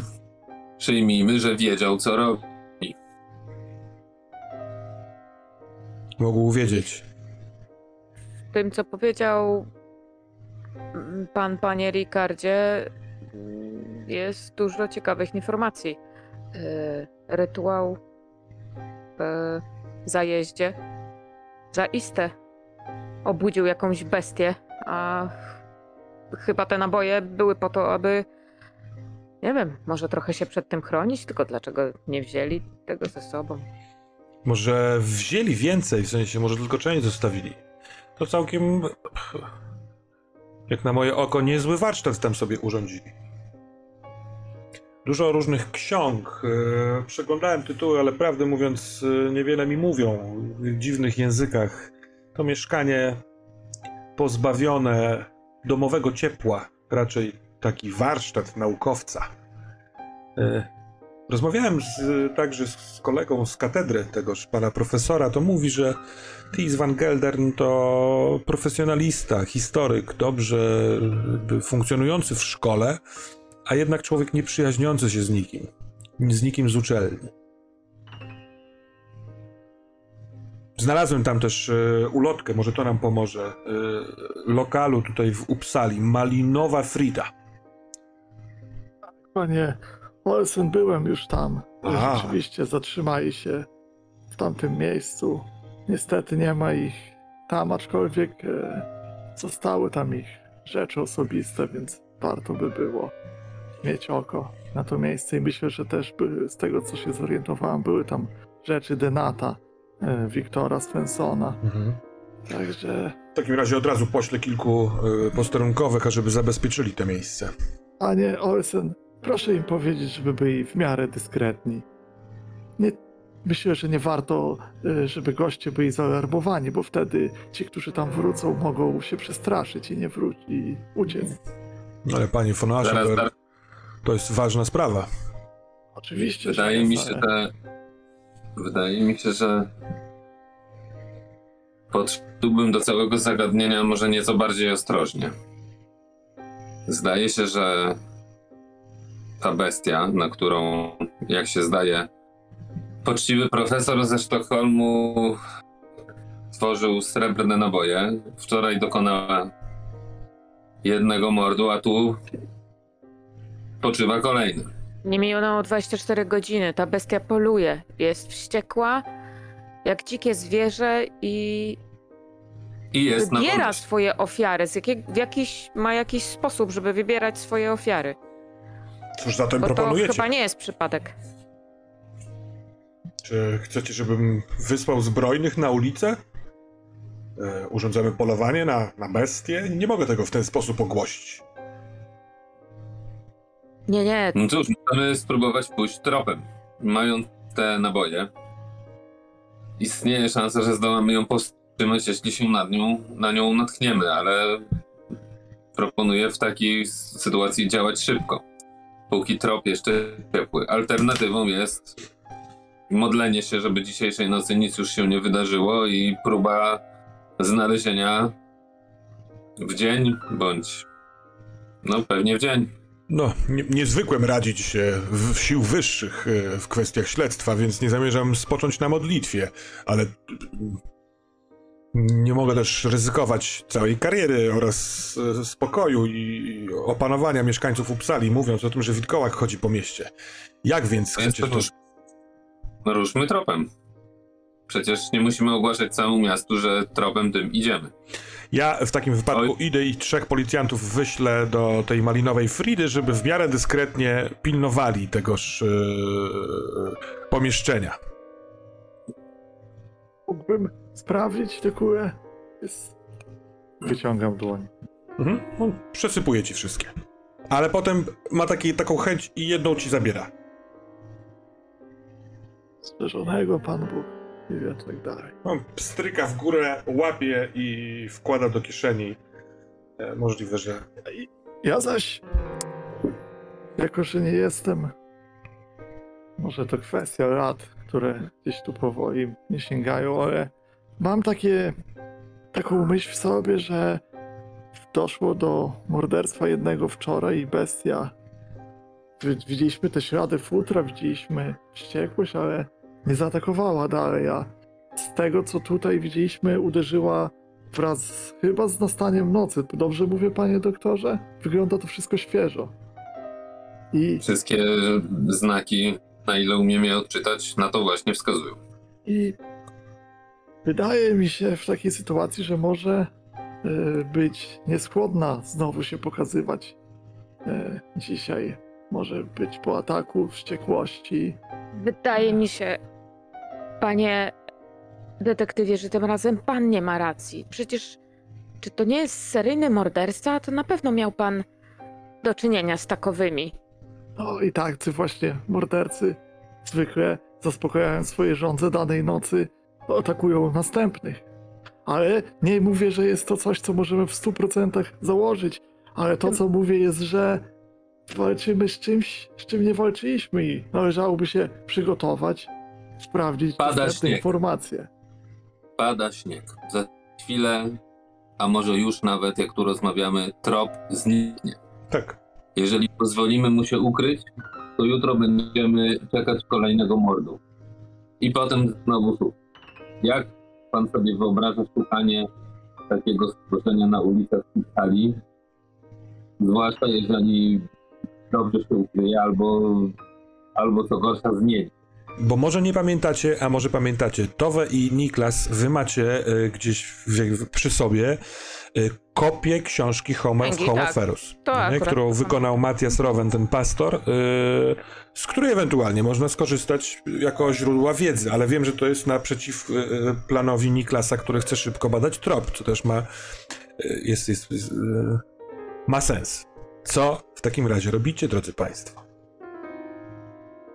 Panie detektywie, a może zamiast tropić i iść za bestią, może byśmy poszli przed bestią i przewidzieli następny krok. Po prostu nie wiem, kogo następnego zaatakuje. No właśnie, kogo następnego zaatakuje? Jest to niewykluczone do przewidzenia, ponieważ e, tożsamość bestii wydaje mi się, że jest w naszym zasięgu. Wszystkie ślady, które widzimy, też informacje wcześniej z mojej nowej Fridy wskazują na kobietę, która towarzyszyła tym panom, która może mieć powiązania też z tym domem, więc jest tu jakiś. E, Jeśli Motyw. oni ją nasyłali, to znaczy, że wystarczy znaleźć ich i wtedy znajdziemy ją.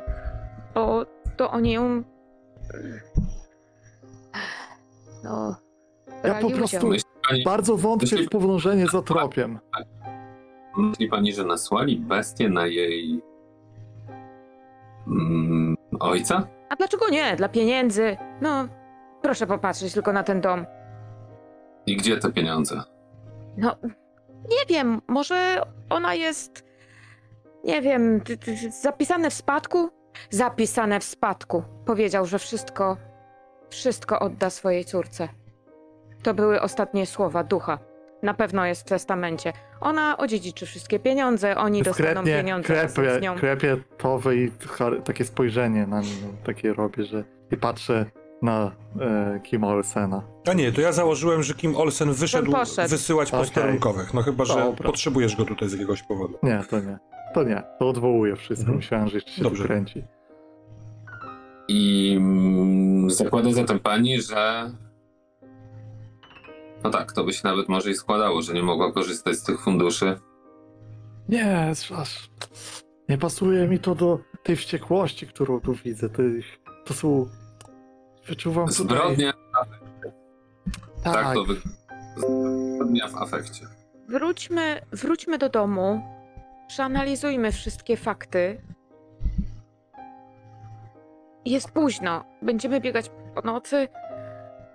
Panie, panie No, tak. Ricardzie, no pan, pan raczej nie będzie biegał, ja zresztą też. No właśnie o tym mówię. E, Panie Johansson, ja rozumiem chęć działania, ale w tym śniegu i w tej pogodzie podążenie za bestią, która może poruszać się nawet po dachach, jak widziałem, nie wydaje mi się, żebyśmy po godzinie byli w stanie złapać ten trop. A zatem pułapka na jak rozumiem. Może i dziś spróbujmy znaleźć ślady i zadziałać dzisiaj, ale, ale miejmy, musimy ją ubiec, nie możemy za nią podążać. Podążając za nią będziemy po prostu trafiać tylko na następne ofiary. Panie, panie Ricardzie, a może zerknąłby pan e, do tej kopii, bo... e, czy jest tutaj coś o wilkołakach? Czy one To się zmieniają? W posiadłości. No, no właśnie, jeżeli mamy Nie tak czy owak puścić pościg, to faktycznie przenieśmy się do naszej siedziby, przygotujmy i sprawdźmy i wtedy ustalmy, co robimy następnego dnia. Ja uważam, że powinniśmy tropić, ale skoro większość uważa, że należy pozwolić tej bestii, że tak powiem, wolno biegać po mieście przez kolejną noc, to dobrze. To już lepiej chodźmy wszyscy i ustalmy jakiś plan. Zwoli pan tylko, że dowiem się jeszcze tutaj od policjantów, czy też od majordomusa parę faktów o rodzinie, żeby potwierdzić nasze teorie z córką, matką i tak dalej. Proszę bardzo. Wiesz co, y, y, w takim wypadku, kiedy wychodzicie, to policjant, jakiś jeden z tych posterunkowych, których wysłałeś, Ricard, e, podchodzi szybko do ciebie, żeby zdać ci raport z wszystkiego, co zebrał od różnych tutaj, wiesz. E, więc tak, to jest domostwo niejakiego Axela Giudera. To jest emerytowany inżynier i architekt. E, Podobno duża część e, centrum Uppsali to są budynki jego albo jego i współpracowników projektu, więc duże bogactwo. Człowiek samotny od ponad 10 lat, ponieważ jego żona zmarła w chorobie. E, Ma córkę, która studiowała w Sztokholmie, ale od jakiegoś czasu wróciła do domu. I to jest olbrzymi dom, w którym mieszkają trzy osoby. Axel, jego córka Hermenegilda i y, major domus od wielu lat, który się nazywa Richter. Y, I gdzież ona jest? Ona córka? Ta, No. Ni, nigdzie tutaj. Pan Richter powiedział, że nie było jej wczorajszego wieczoru w domu, y, więc trochę nie potrafił powiedzieć, po- kiedy ona wyszła, ale nie wróciła na noc do domu. czy ja słyszę tą rozmowę, żeby się móc dopytać? Tak, Sprawdzić? oczywiście, że tak. W sensie, przepraszam, Ricard, ja zakładam, przy- że, nie wiem, nie szedłbyś na stronę. Jest dobrze. To ja przyciskam tego gliniarza i mówię mu, a czy ten e, major domus mówił, kiedy ostatnio widział tą córkę? Tutaj, na miejscu? Tak. Powiedział pan, że mieszka. Widział ją wczoraj y, w porze przedobiadowej. Powiedziała, że nie będzie jadła obiadu z ojcem, bo ma spotkanie z przyjaciółmi i wyszła z domu. Y, Stosunki podobno, podobno nie były bardzo ciepłe, ale też niespecjalnie wrogie. I ona tu mieszka na co dzień. Tak powiedział pan Richter. Może chcecie z tym Richterem porozmawiać. On został odwieziony y, stąd do, na posterunek i tam pan porucznik Kim Olsen ma postanowić, co z nim dalej robić.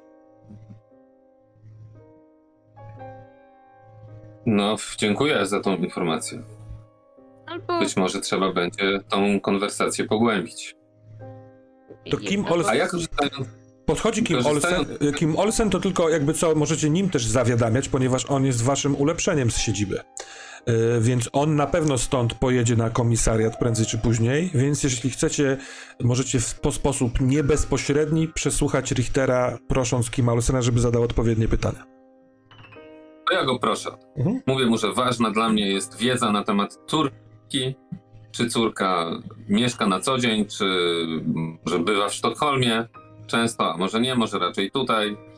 I czy w ciągu ostatnich kilku dni yy, była w domu, czy, czy nie, czy wychodziła na wieczory, jak Mhm. wracała. I tak dalej, a jedno- tak dalej. Tak, tak, tak. A jednocześnie jak to zrobię, to skorzystam z tego, że y, kompanii moich oboje utykają. Jakoś tak się złożyło.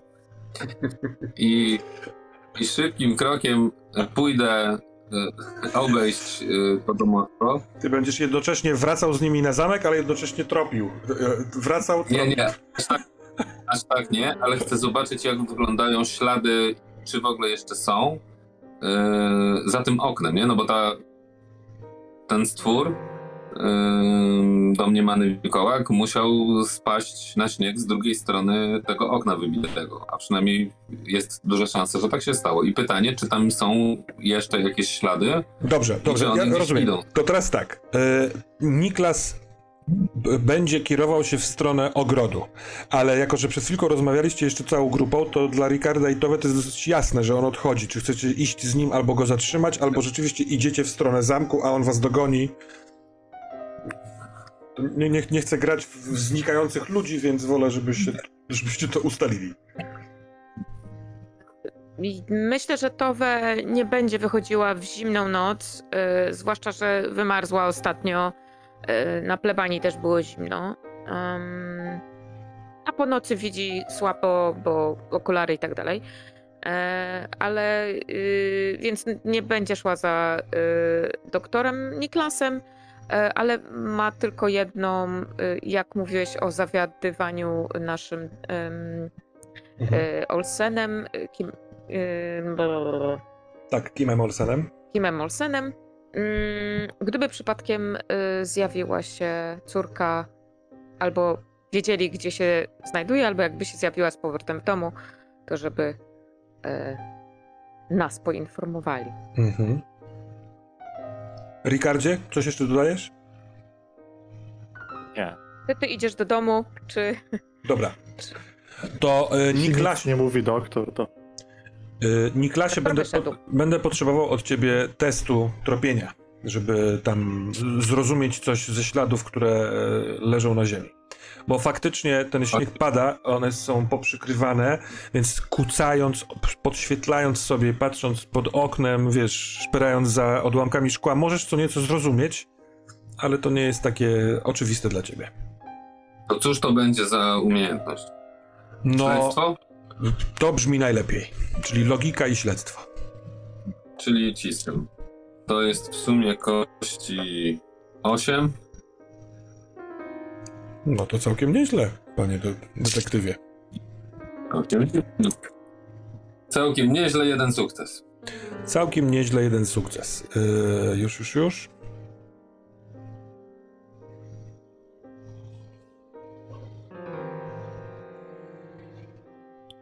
Dużo szkła, kawałki drewna z framugi. Pośród nich, kiedy odgarniesz taką. Taki, taki twardy, gęsty śnieg czasami jest tak, że jak on spadnie, to można go warstwowo zdejmować z czegoś, co było odciśnięte. Więc trafiasz na takie miejsce i widzisz yy, kilka kropelek krwi w tym miejscu, w którym wylądowały te łapy. To są łapy bardzo, bardzo dużego psa. Jako, że jesteście już jakby w tych wszystkich swoich domniemaniach daleko, to jeśli tylne łapy wilkołaka są takie duże, to gdyby stanął tutaj przed tobą, to musiałbyś zadrzeć głowę, żeby spojrzeć na niego. A potem... I czy, i, czy- Mhm. i czy ślad gdzieś prowadzi? Tak. I może odruchowo na podstawie tego, co wczoraj wieczorem wybadaliście, spojrzałeś na drugą stronę, w stronę ulicy. Czy przypadkiem nie przedostał się znowu na ten brzeg, a potem na drugą stronę, ale po chwili przeszukania widzisz, że nie, że tym razem poszedł tak jakby na wprost z tego ogrodu w stronę centrum miasta. Hmm. Tak jakby Ja rozumiem, że w kierunku południowym. w kierunku centrum miasta. Ja rozumiem, że jeżeli pójdę dalej, to będzie ciężko, bo po prostu światła mi zabraknie najzwyczajniej w świecie. Eee, nie, to przede wszystkim dojdziesz do miejsca, w którym możliwe, że tego śniegu już na tyle napada, że się to rozwali, bo światło tam będzie, światło latarni i tak dalej. Chociaż też nie wiadomo, czy szedł, wiesz, ulicą, chodnikiem, pasem nabrzeżnym, trudno to stwierdzić. Możesz spróbować, ale to jak, jak patrzysz na to, jak to wygląda w tym ogrodzie, to będzie trudne. No nic, dobrze, to cofam się, próbując, y, korzystając ze zdrowych nóg, dogonić moich towarzyszy. Dobra. A my pewno wzięliśmy bryczkę. Ale to nie utrudniając, zróbmy tak, że e, kiedy w, łapiecie bryczkę, to dobiega do was nasz e, pięściarz i, e, przepraszam, doktor i jest gotów do wskoczenia na bryczkę razem z wami. Ale powiedzmy sobie szczerze, to są ciekawe rzeczy, ale czyż nie jesteśmy ciekawi, co postanowiła Liv Skogsban? O, jak rozumiem, tak, słyszałam jakiś głos, jakiś e, odgłos kroków za sobą, tak? Ewident- Jakieś syczenie. Ewidentnie ktoś schodzi po schodach w dół. Trudno schodzić w górę, ale jest dosyć charakterystyczne syczenie. To te syczenie słyszałaś w nocy przez szparę pod drzwiami. Stoję w drzwiach. Przed sobą mam e, biały śnieg oświetlony, oświetlony ciepłymi barwami latarni. Za sobą mam, zakładam, że dość ciemny już o tej porze zamek. Mhm. Słyszę syczenie.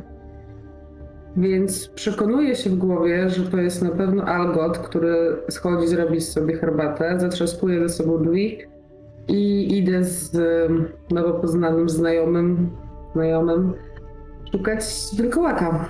Mhm. Dobra. To mam e, takie pytanie. Liv, czy jest jeszcze coś, co chcesz z Tisem Fangeldernem przerozmawiać e, e, na osobności? Bo raczej jestem skłonny do tego, żeby troszeczkę Mhm. nagiąć czas, jakby realność czasu, sprawiając, że bryczka ma osiągi Mhm. samochodu z powrotu do przyszłości i po prostu spotkać was przed ogrodzeniem ze sobą. Ale Ja masz jeszcze trochę czasu. zapytać, chciałam go tylko zapytać, czy on ma może naszą księgę przy sobie. Nie. Księgę, a także dziennik z moimi notatkami zabrał Hakon. Ja mam, mi zostały tylko srebrne kajdany. I dzwoni chlebakiem. Dzień, dzień, dzień. A to było moje drugie pytanie właśnie, co mu tam dzwoni w tym chlebaku. Yy, I srebro to jest jedyne, co jest w stanie pokonać takiego wilkołaka. Srebro może pokonać, a nawet zabić takiego wilkołaka. Natomiast tylko kiedy, z tego co pamiętam, kiedy jest pełnia oraz e, trzeba zadać ostateczny cios w szyję według rytuału spisanego przez Lineusza. Natomiast jest też przedziwny rytuał spisany w tej księdze, który daje możliwość wyrzucenia wilkołaka z ciała ludzkiego, a raczej wyciszenia go ale uznałem, że jest y, on nieprawdziwy, że to sam bym nie wierzył, bo nie ma w nim nic konkretnego, a odnosi się tylko do y, emocji, jakichś takich efemerycznych elementów. Czyli jest pan w stanie uwierzyć w to, że można kogoś przemienić w wilkołaka, ale już nie w to, że można go odmienić z powrotem w człowieka. Tak, ponieważ instrukcja przemienienia w jest napisana dużo konkretniej niż instrukcja przemienienia w drugą stronę. Gdybym wyjaśnił pani, jak kierować autem, to możliwe, że pani byłaby w stanie się tego nauczyć. A gdybym powiedział pani, można także latać, tylko wystarczy mieć coś w stylu skrzydeł, to nie wiem, czy wiedziałaby pani, co z tym zrobić. Rozumie pani Ja? różnicę? Tak, ale ja to widzę, widzę troszkę w, inną, w innym sposób. Jest łatwiej się gdzieś włamać, czyli przejść przez drzwi. Jest trudniej się gdzieś włamać, przejść przez drzwi, y, złamać zamki, kombinować jak się dostać gdzieś, niż później z tego pomieszczenia wyjść z powrotem. Ja to tak rozumiem, że ciężej było kogoś zamienić, niż teraz go będzie odmienić. Potrzebowałbym, żeby pani zdefiniowała ciężej. Czy ma pani na myśli trudności natury mechanicznej i technicznej, czy też e, natury moralnej? Ja potrzebuję jeszcze jednej informacji w sumie, bo zapomniałam się dopytać. Ta, ta kobieta to jest teraz jakby przez większość część dnia ona jest normalnie człowiekiem, tylko w, momencie pełni przemienia się w, jak wychodzi księżyc przemienia się w wilkołaka. Z tego, co mi wiadomo, tylko Czyli kiedy księżyc na nią patrzy.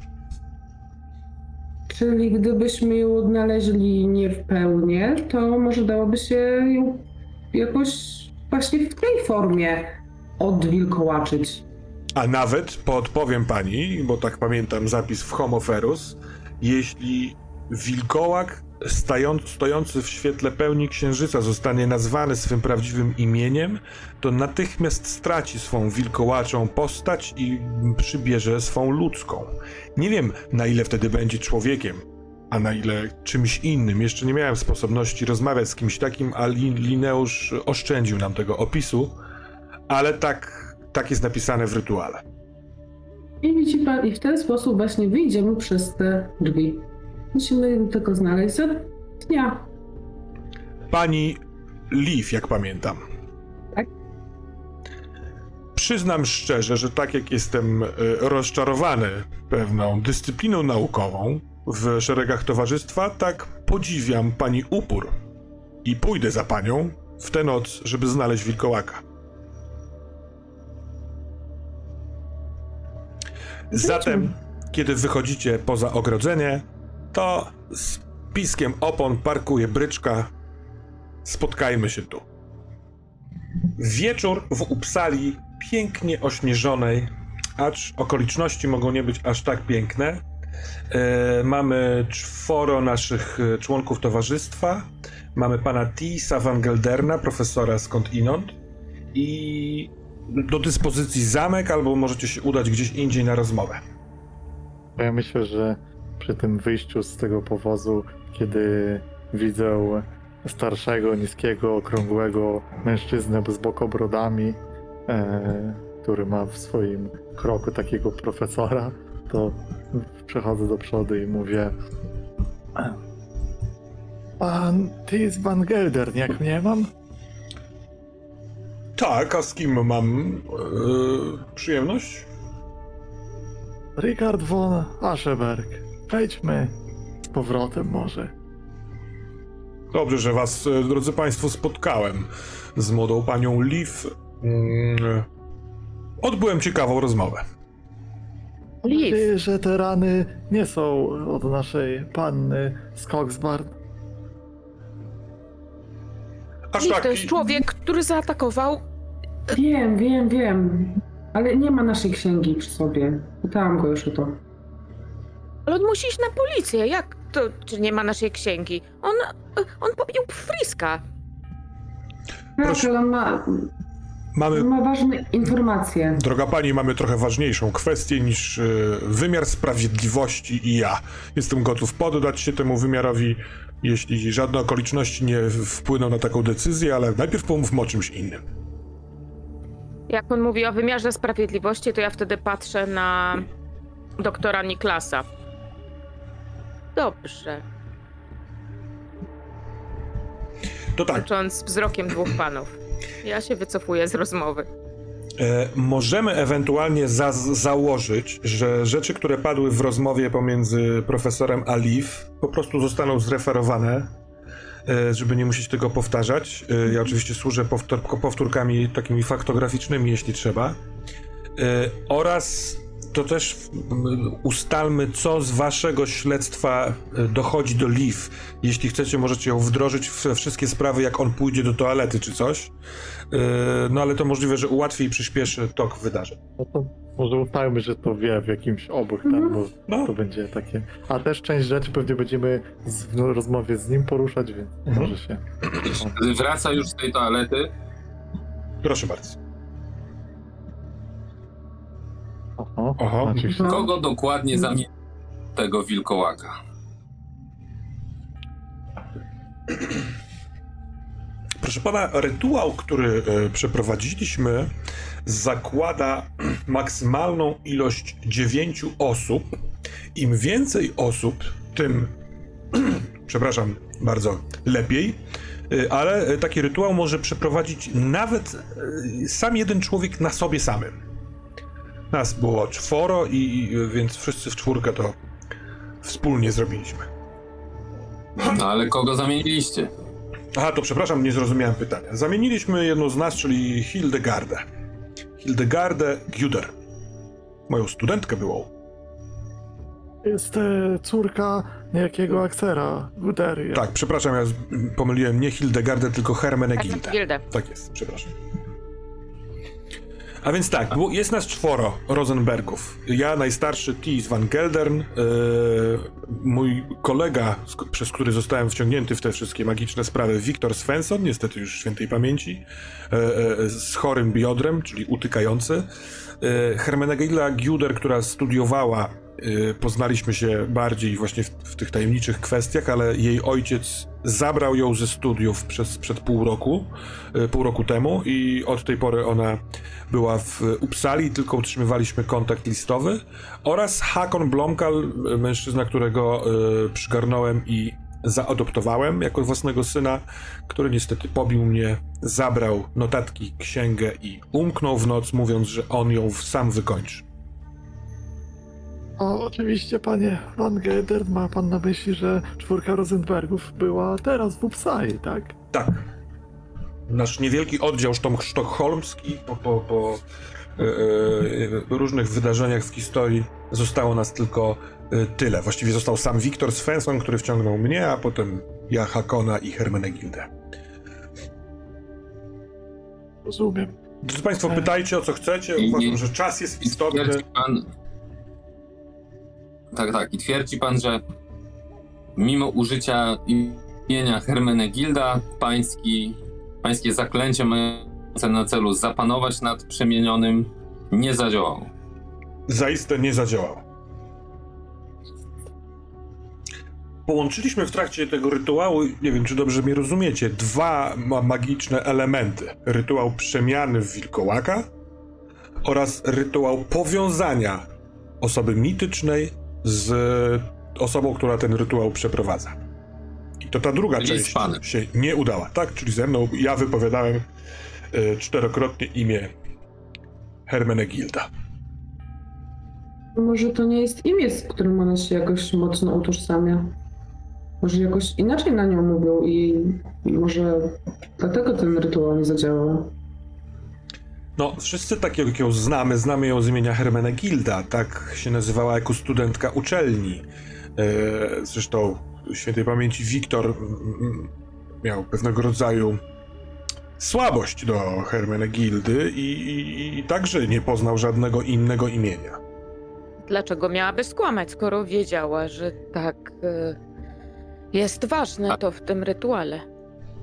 A czy wiadomo nam, co stało się de facto z jej matką? Temat matki nie poruszaliśmy go nigdy. Ja dowiedziałem się skąd inąd e, o tym, że jest jakby półsierotą, że matka nie żyje od dawna, od, od dzieciństwa, ale nie, nie znam szczegółów.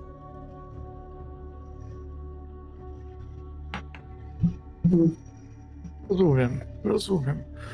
Ja nie chcę pana martwić, e, ale następny będzie pan albo pan Hakon. Ale dlaczego? Jest jakiś powód? Jak pani to wyliczyła? Jest jakiś wzór na to?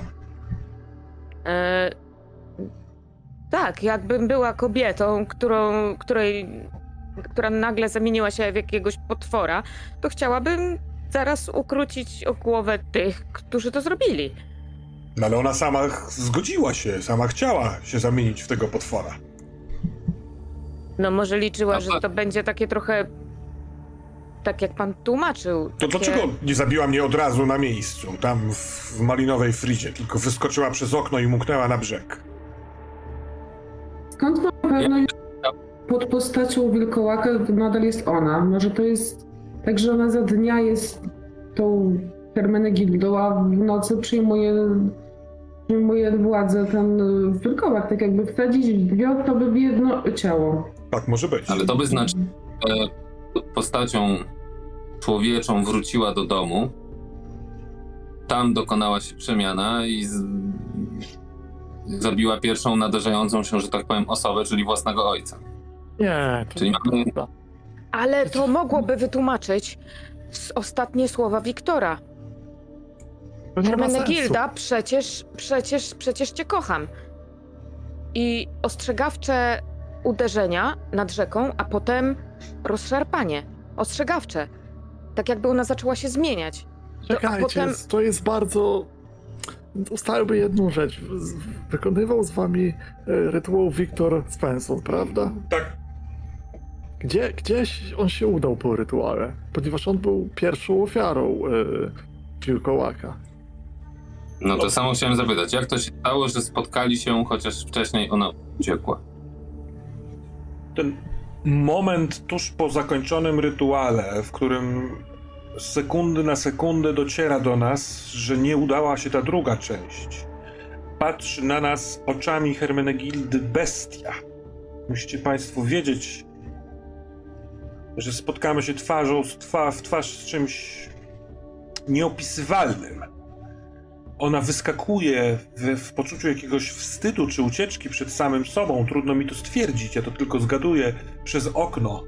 My patrzymy na siebie, nie wiedząc co zrobić. Nikt z nas nie zakładał czegoś takiego. Za późno wyjęte kajdany e, w mojej ręce. Wiktor, który krzyczy na mnie, chciałby się skuć. Wiktor pobiegł za nią. Wiktor był nieszczęśliwie zakochany. Myślę, że jako pierwszy odzyskał na tyle jasności w umyśle, żeby po prostu próbować ją dogonić. Ona go nie kochała, nie było wzajemności, wodziła go za nos.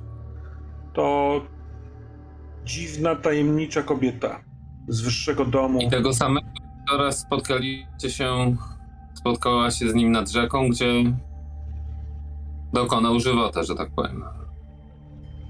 Na to wygląda. Dziwna, No przyszła noc i ona się zmieniła. Tak samo jak wróciła do domu. Ona, przepraszam, Nie, pani to Towe, nie ma ona się sensu. zmieniła już w karczmie. Pani, To nie... nie Panie Blomqvist, złapmy chronologię tych wydarzeń, bo to jest bardzo zamieszane. E, Dwa dni temu, w, po południu, gdzieś rytuał się odbywał, prawda? Czy, czy było to nocą? Czy to był, czy już To było w księżyc był widoczny? Rytuał był wczoraj, świeżo po południu, jak tylko zobaczyliśmy na jeszcze jasnym niebie e, oblicze Mhm. e, księżyca. I to, według zapisu Lineusza, wystarczy. Tak, wystarczy, tak, że widać pełnię. I wtedy, kiedy została to, ta przemiana się wydarzyła i księżyc był nadal nawet w dzień widoczny, y, to on pozostał tam widoczny przez całą noc i w tym w pierwszym, w tym powiedziałbym dniu zero, dokonało się żywot y, Wiktora Svensona. Tak. I później nastał dzień, który stanowi dla nas wszystkich wielką tajemnicę, bo według zapisków i według pana relacji ona powinna wrócić do swojej postaci, tak? Czy to Tak, według, prawda? tak, kiedy pełnia księżycowa zniknęła z nieboskłonu, ona powinna znów przyjąć ciało ludzkie. Wszyscy e, Rosenbergami zachodziliśmy w głowę, na ile będzie to jeszcze Hermenegilda, którą znamy, czy będzie miała pamięć tych wilkołaczych momentów, ale tego nie dane było nam sprawdzić. Razem z Hakonem całą noc i cały dzisiejszy dzień szukaliśmy tropu, śladu. Nawet przeszliśmy mostem na drugą stronę brzegu, na drugi brzeg tej rzeki całej tutaj, Fyrison, bo część śladów wskazywała, że ona by przepłynęła, ale tam jest bagno, tam nic nie znaleźliśmy.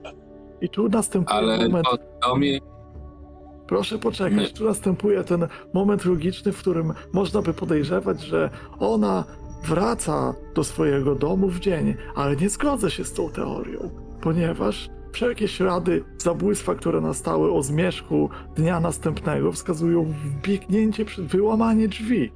Dostanie się tam z siłą i potęgą. To nie był atak od kogoś, kto był w środku w swoim pokoju, wybiegł z niego i uderzył. To był ktoś, kto kiedy przemienił się w szale, we wściekłości, rzucił się do znanego sobie miejsca i zabił osobę, którą tam widział i co powiem ze wściekłością. Kiedy pan No to właśnie- mówisz, to ja tylko podkreślę, że ona była bardzo niezadowolona z faktu, że jej ojciec przestał e, płacić czesne za uczelnię i cofnął ją do domu.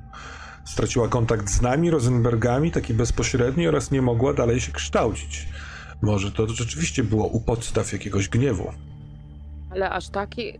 Chociaż wydaje mi się, że Liv ma naprawdę dużo racji. Może jednak walczy tam w środku jeszcze ta prawdziwa Hermenegilda z tym potworem. Stąd y, ostrzegawcze cięcia na Wiktorze i stąd to takie ludzkie dotknięcie, mówił pan, panie von Ascheberg, y, dotknięcie ręki na, y, na tym obrazie? Przepraszam, Dlaczego jeśli potwór- mogę się wtrącić, e, ale podejdźmy do tego naukowo. Nie ręki, tylko łapy. Łapy bestii. Proszę Jeśli- pana, to dziecko, to jest dziecko, które zamieniliście w potwora. Proszę zrozumieć, że musimy. Musimy jakoś wybrnąć z musimy sytuacji. spytać ją i odmienić. Jedno jest pewne, to na pewno Tak. nie jest dziecko. Zarówno Hermenegilda jako best, jak i bestia. To nie jest dziecko. Proszę nie wmawiać mi, że to jest dziecko. Hermenegilda to dwudziestoparoletnia osoba, która sama chciała przyjąć tę rolę. Było Nienawidzi to Wesen. czyjeś Dziecko. Może i nie widzi, ale teraz jest jednym z nich. Natomiast y, moim zdaniem sytuacja jest relatywnie prosta. Przynajmniej jeśli chodzi o kierunek działania. Musimy ją znaleźć za dnia, bo tylko wtedy jest szansa, że uda się z nią porozmawiać albo w ogóle jakiś kontakt y, złapać. Jednocześnie musimy być przygotowani na każdą ewentualność. Tu na szczęście nasz szacowny gość umożliwił nam to produkując srebrne kule. I gdzież pan je podział? To jest pytanie. Ma pan ze sobą? Pan srebrne kajdanki, tak? A, do tego od Tisa. No nie, jeśli chodzi o kule, to kulami zajmował się mój syn Hakon. On to majstrował. Nie byłem nawet specjalnie temu E, nie aprobowałem tego, ale on mówił cały czas, że na wszelki wypadek, że nie wiadomo co się stanie. Mówi. Dobrze, zatem trzeba się pewnie zaopatrzyć. Jak sądzę, całkiem pokaźny zapas jest w rękach e, Kima Olsena. Przepraszam, e, panie doktorze, ale e, pozwoliłem sobie przejąć ten zapas. Mu zostało jednak. No, to wspaniale. To znaczy, że jesteśmy wyposażeni na wypadek, gdyby nie udało się dotrzeć do Hermenegildy, gdy jest człowiekiem. Natomiast moim zdaniem musimy zrobić wszystko, żeby znaleźć ją w postaci ludzkiej i spróbować odwrócić tą lekkomyślność, mówiąc delikatnie, którą popełnił nasz tutaj szalony naukowiec ze Sztokholmu, że się pozwolę tak wyrazić. Panie pan Geldern, musimy poruszyć tu jedną ważną kwestię tym momencie, która jest dla mnie istotna, zanim przejdziemy dalej. Jest to kwestia zaufania. Z jednej strony pokazuje się pan jako człowiek nauki, słyszałem filozof, a z drugiej strony dokonują pani pana grupa napadu, z- z- włamania, pobicia, tortur. Przecież Cóż to w ogóle za metody? Czy jest pan z tej grupy głupców, filozofów, którzy uważają, że cel, cel uświęca środki? No, myślę, że to już ustaliliśmy. Decydując się przy, na przybycie tutaj, podjąłem silne postanowienie, aby dumę i honor schować głęboko w chlebak, przykryć to tymi srebrnymi kajdanami i nie wyciągać, aż wilkołak nie zostanie unieszkodliwiony. Dlatego pozwolę sobie odpowiedzieć krótko. Z wydarzeń przeszłych na przykład z włamania, będę tłumaczył się przed wami albo przed policją, ale najpierw zdobądźmy tego wilkołaka. On będzie mordował. To jest głodne zwierzę. Dziki, szatański stwór w tej całej... Że, Po- że do, do głodnych, zważywszy na stan, y, że tak powiem, ofiar raczej nie należy. Y, Wręcz przeciwnie, wydaje się dosyć syty. Gdyż y, nasze oględziny nie wykazały śladów pożywiania się na zamordowanych, co oznacza, no. że nie były to Na- zbrodnie naprawdę? żywienia się. Naprawdę akurat na, będziemy marnować czas na sarkazm? Na idiotyczną ironię? Może, może jeszcze pan mi zdzieli mnie z pięścią w twarz? Ależ z miłą chęcią, aczkolwiek później. Pan powiedział, mamy ważniejsze sprawy na głowie. Natomiast myśli pan, że to, że to jest czcza ironia? Otóż nie. Jest istotne, czy przyjmiemy, że mamy do czynienia, tak jak pan pragnie nam wmówić, z bezrozumną bestią, czy tak jak sugeruje na przykład pani Liv, z osobą. Bo jeśli mamy do czynienia z osobą, to naszym obowiązkiem jest próbować tą osobę ratować. To powiem panu tak. Jeszcze z tym całym ojcem, może jestem w stanie wyobrazić sobie powody, dla których ten byt zamieniony w potwora rozszarpał swojego własnego ojca. Ale Svensson? A cóż takiego Svensson jej zrobił? Że jej A um- skąd my możemy to wiedzieć? No, ja ich znałem. Hakon tak samo. Hakon nie, nie potrafił powiedzieć powodu. On się umizgał do niej po prostu. Ten pana Hakon, którego pan wychował, pobił pana dzisiaj, zdaje się. Tak, i to on dokonywał tutaj gwałtownych czynów nazwanych przez pana Ascheberga torturami. Więc y, może nie skreślajmy tej dziewczyny, tylko spróbujmy coś zrobić pozytywnego, skoro sam pan powiedział, że Zróbmy- istnieje ponoć rytuał, Oczywiście. E, e, e, jak go więc znajdziemy? zastanów. A czy, no, czy, może, no czy pan. może pan, e, panie Van Geldern, opuścić nasze towarzystwo na chwilę, abyśmy mogli naradzić się między sobą nad tą sytuacją i współpracą pana? Na pewno zareagujemy na tę bestię, która tu jest, ale ja nie jestem pewien w tym momencie, czy chcemy robić to z panem. No ja myślę, że może warto, bo myślę, że byłby pierwszym celem, zanim no, za nas by się zabrała. No. Jestem w stanie to przyjąć. E, Nie lękam się, jestem od dawna na drodze, która wymaga odwagi, ale oczywiście, jako że mimo że uważam za bzdurne rozdzielanie się w takiej sytuacji, oczywiście i na to otwierają się drzwi i z niemieckim akcentem po szwedzku Karl mówi Mogę zaprowadzić pana do altanki. Tam jest trochę chłodno. Chwilkę poczeka. To dojdzie do zmysłów. Dziękuję. I Gielder, na niego to działa, bo on spogląda na osobę, która była ofiarą ich napadu i kurczy się w sobie. I Karl idzie najwolniej jak się da w waszą stronę do stołu, patrząc mu w oczy, uśmiechając się tak jakby patrzył na krzew, który jest nieodpowiednio przycięty sekatorem. Mówi coś do niego po niemiecku, ale nikt tego nie rozumie, bo Gelner patrzy w waszą stronę, czekając na tłumaczenie. A yy, Karl przekazuje w twoją stronę, Rikard, yy, zamknięte drewniane pudełko. Mówi, chyba pan takie coś zamawiał. Dziękuję. Komcu bite, mówi Karl, delikatnie dwoma palcami podnosząc go za bark, za płaszcz i wyjdziemy tędy przez taras. I wychodzą. Ach, Uf, jaka napięta sytuacja. Dobrze, że już wyszło. nie wiem, czy zrozumieliście mój, moją motywację. Chodzi o to, że jeśli dobrze zrozumiałem, mamy ze sobą kopię Homo Ferrus. Nie chciałem przy tej osobie może koniecznie chwalić się tą wiedzą, gdyż no ukradli Już- nam poprzednią. Troszeczkę się bałam, ale wiedziałam, panie y, y, von Ascheberg, że jest pan rozsądny i jestem wyjątkowo, wyjątkowo zachwycona postawą y, panie y, doktora, panie, panie, panie Niklas, po prostu. Że mu nie dałeś w mordę, to jestem w szoku. Ale że jak pan go w- słownie poskładał, po prostu, cóż za erudycja. Jestem doktorem. Ale słuchajcie, bardzo dziękuję. Natomiast naprawdę uważam, że powinniśmy wymyślić jakiś plan, jakiś sposób Jest. na znalezienie tej dziewczyny za dnia i próbę odwrócenia tego wszystkiego, co, co zrobili ci amatorzy ze Sztokholmu. Ja zgadzam się w bardzo dużym stopniu z panem. Po prostu widzę e, pewien problem, że znalezienie osoby w dzień w naszym w Uppsali, w naszym mieście nie jest takie proste, żeby jest dużo możliwości schowania się.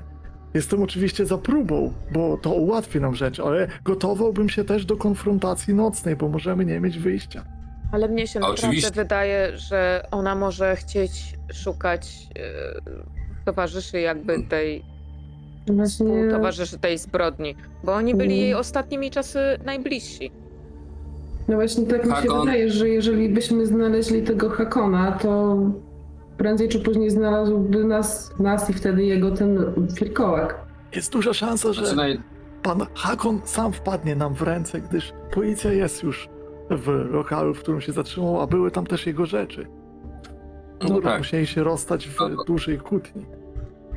No tak, tylko powróćmy do głównego celu.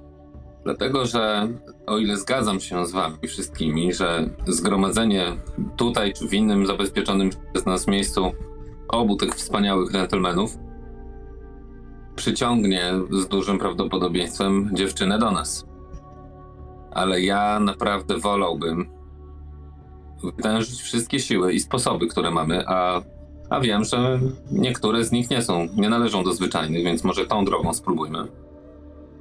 Yy... Prawda, pani Liv? Przepraszam, nie Liv, tylko Towe? Ma pani, prawda, pewne możliwości poszukiwawcze, żeby znaleźć pewną osobę tam, gdzie normalnie może by nam się nie udało? Jakaś rozmowy z bytami, z którymi czasami się udaje pani porozmawiać poprzez związek z tym zacnym zwierzęciem? E, Mamy sierść, więc mamy również elementy, które może dałoby się wykorzystać do namierzenia tej dziewczyny. Dobrze by było również oprócz takiego słowa mówionego, znaleźć trochę więcej informacji. Em, dokładnie to, o czym mówił e, pan detektyw. No, nie oszukujmy się, musimy czas- przeczytać Homo Ferus, po prostu. Właśnie o to chodzi. Dzięki temu będę wiedziała, jaki charakter ma to zwierzę, żeby nawet wiedzieć, jakim tonem, jakim, jakimi emocjami e, je z nim rozmawiać. Dobrze, zatem nie trzymajmy biednego y, naukowca na zewnątrz. To myślę, że tak, no przeczytajmy. Skoro i tak powzięliśmy decyzję, że tej nocy nie będziemy biegać po Upsali. Ale zdecydujmy najpierw, czy chcemy to robić z nim, czy bez niego. A jeśli w obu tych tak naprawdę przypadkach, to jeżeli ma robić za przynętę, no to gdzie ta przynęta ma nęcić? Czy tutaj, czy gdzieś indziej? że musimy. Mus, w bibliotece była chyba mapa, muszę spojrzeć na obsalę. To wszystko było blisko siebie. Ona krąży przy rzece i później widział pan. Panu udało się chyba spojrzeć w stronę śladów, prawda? Widział pan jakiś kierunek? Tak, w, do centrum. Centrum, tak. Hmm. Ale myślę, że gdyby bestia wtargnęła na ulicę, to yy, Kim Olsen już by nas o tym poinformował. Myślę, że musi istnieć coś jak leże bestii, gdzieś schronienie. Nawet w dzień moż- może, mo- możemy szukać osoby na ulicach, a ona może kryć się po prostu w starym domu, być może w, gdzieś przy rzece, w jakiejś opuszczonej ruterze i nie wychodzić. Dlatego mam nadzieję, że nasza szanowna Towe yy, może zdoła namierzyć miejsce takiego pobytu. I co zrobimy, jak ją znajdziemy? Pójdziemy do niej, bo za dnia, jak spodziewam się, jest po prostu dziewczyną. I trzeba ją będzie jak najszybciej przetransportować w takie miejsce, gdzie będziemy mogli yy, odprawić rytuał. I sądzicie, że w tym wszystkim jest pewna tajemnica, czemu ten rytuał się nie udał i ta tajemnica prawdziwego imienia? Ciągle słyszymy o tym prawdziwym imieniu. i Wiemy, że przy Wesen ma to duże znaczenie. Nieraz to było pokazywane w księgach, w przeszłości, w naszych sprawach. No jedyne, co mi przychodzi do głowy, to jest matka, aczkolwiek jakoś nie sądzę, żeby to było możliwe. Może to nie chodzi o imię dziewczyny, tylko o imię tego wilka. I to jest bardzo ciekawy pomysł. O ile znaleźć wilka, bo jeszcze jestem w stanie wyobrazić sobie, że dam radę, to znaleźć, to dowiedzieć się o jego prawdziwym imieniu. Ciężka sprawa. No, ale możemy spróbować. Z, z, z, jutro jest ostatnia pełnia. Jeżeli to przetrwamy i będziemy ją mieli żywą, to zyskamy całe trzy tygodnie na to, żeby coś wymyślić i coś kon- konkretnego zrobić. Możemy ją w sumie trzymać u nas w celach, bo przecież ostatnio Rikard znalazł cele. To No i mamy one też wymagają srebrne renowacji, ale mamy srebrne kajdany, jeśli korzystamy. Po prostu, przepraszam, jedna kwestia. E, Rzeczywiście, mamy tą kopię Homo Ferus. Czy zgadzamy się utrzymywać to w tajemnicy przed e, tym, że panem Van Geldern, czy też właśnie wprost przeciwnie, chcemy skorzystać z tego, że czytał on tę księgę i wskaże nam w fragmenty i przyspieszy sprawę.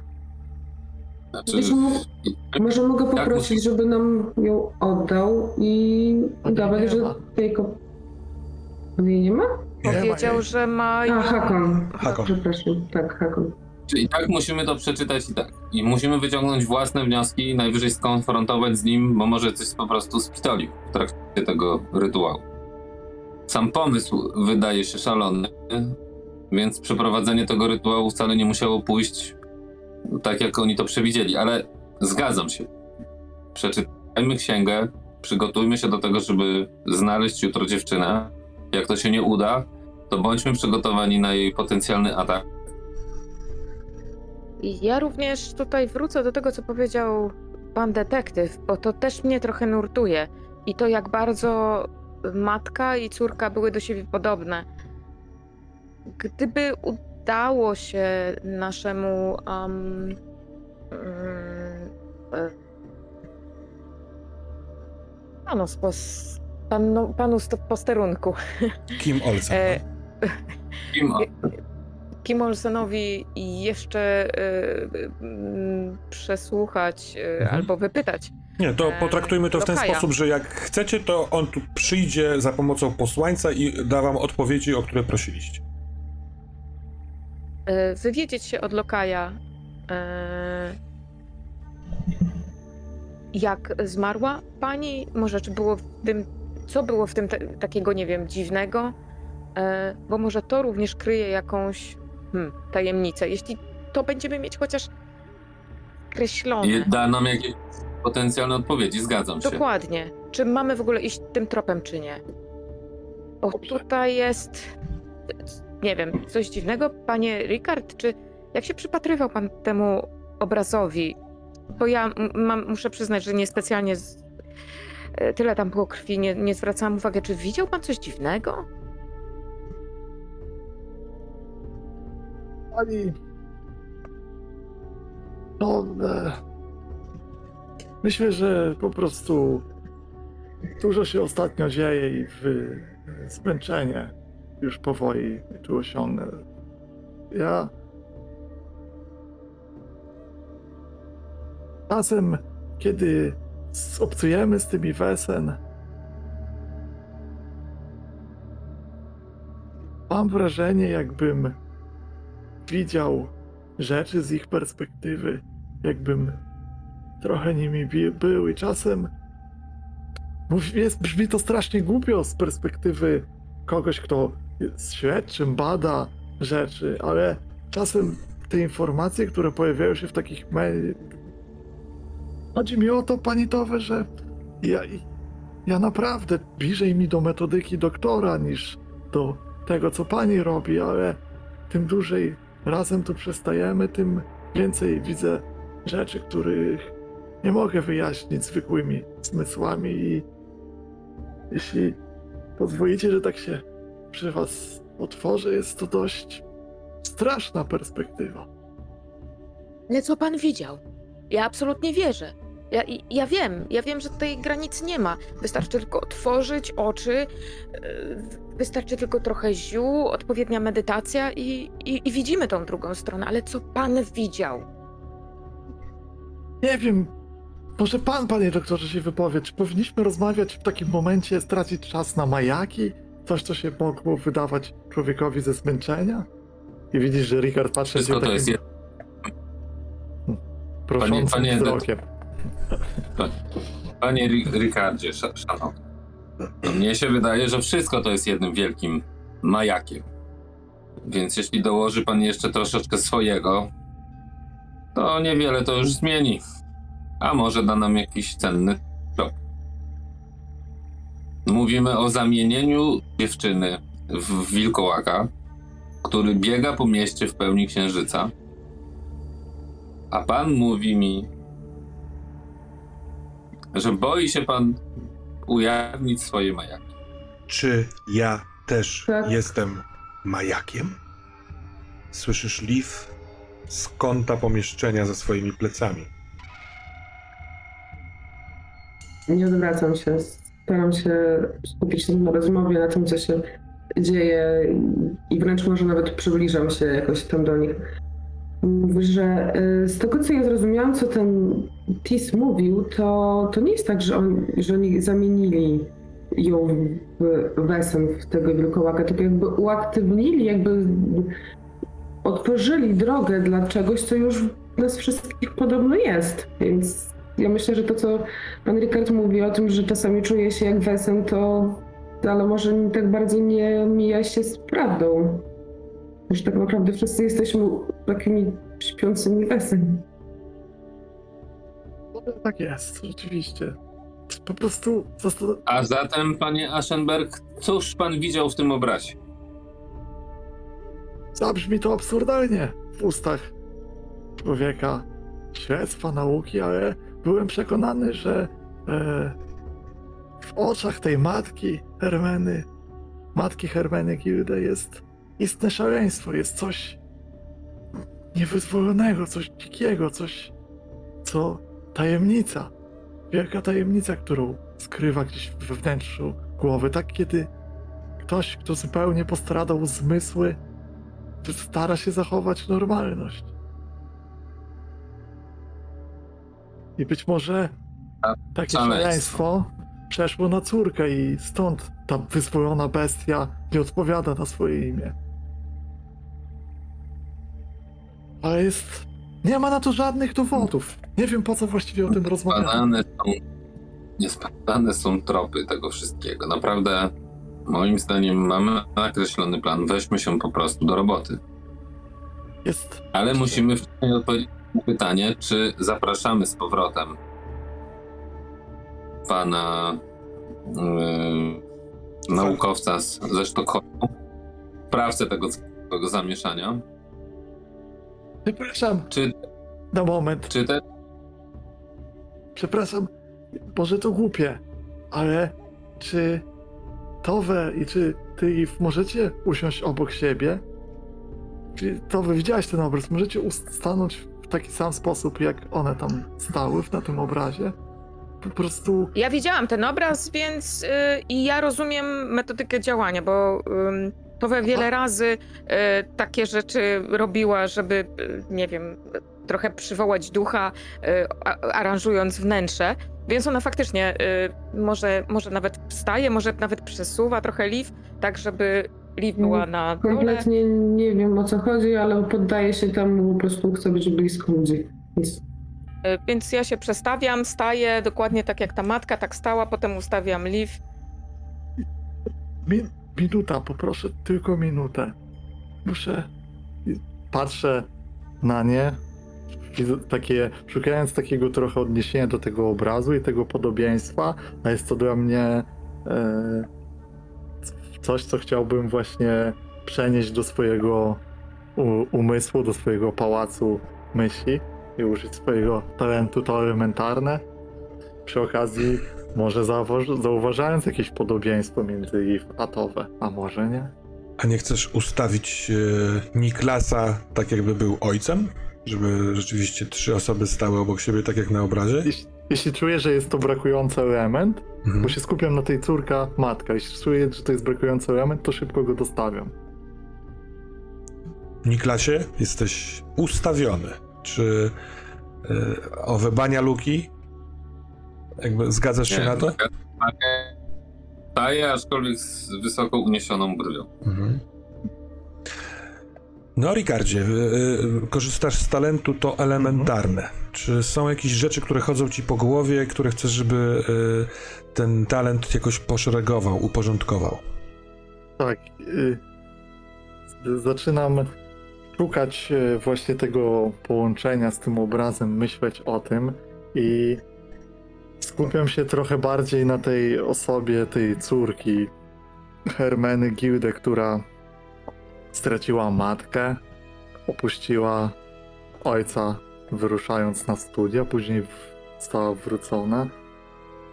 Jest na tych emocjach, on, ona go zabiła, ale on kiedy umierał ją kochał nadal i gdzieś w tym wszystkim obracając cały ten, tą osobę trochę tak jakby staram na podstawie historii, które znam wszystkiego, staram sobie jej życie trochę ułożyć w głowie. Gdzie tam jest, gdzie są tam te emocje, co tam się wydarzyło, jakieś stawiam sobie teorie takie głębokie, że jakieś trauma w dzieciństwie, czemu zginęła matka, ona nienawidzi Wesen, czemu ona dołączyła, przecież ona dołączyła do Rosenbergów.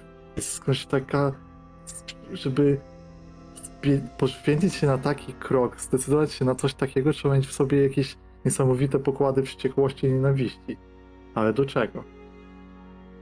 I czemu? A może, Sta.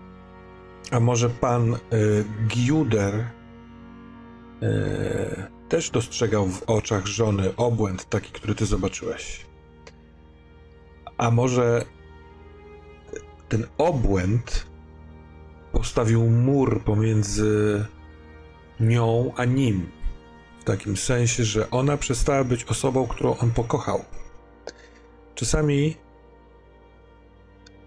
ludzie, którzy bardzo mocno kochają, a szczególnie tacy, którzy dysponują dużą siłą i potęgą, nie chcą zgadzać się na rzeczy, które się dzieją wokół nich. kiedy on mówił o oczach żony w momencie zabijania, może po prostu chciał widzieć cały czas swą żonę z tymi zdrowymi oczyma. Bo w oczach córki Hermenegildy tego obłędu nie ma. A jeśli ta matka zmarła dawno temu, niedługo po tym obrazie, to może Hermenegilda nawet niekoniecznie pamiętać szczegóły swojej matki. Może nawet jeśli jakaś choroba przeszła na nią, ale może ona nie do końca to wiąże ze sobą. Może ona ma gniew zupełnie y, y, powiązany tylko z, z tym, że ojciec zabrał ją ze studiów. A może z jakiegoś powodu z niezrozumiałego braku matki. Taki, wiesz, półsierota, który nie może robić tego, co chce, bo tata tak mówi i koniec. Więc e,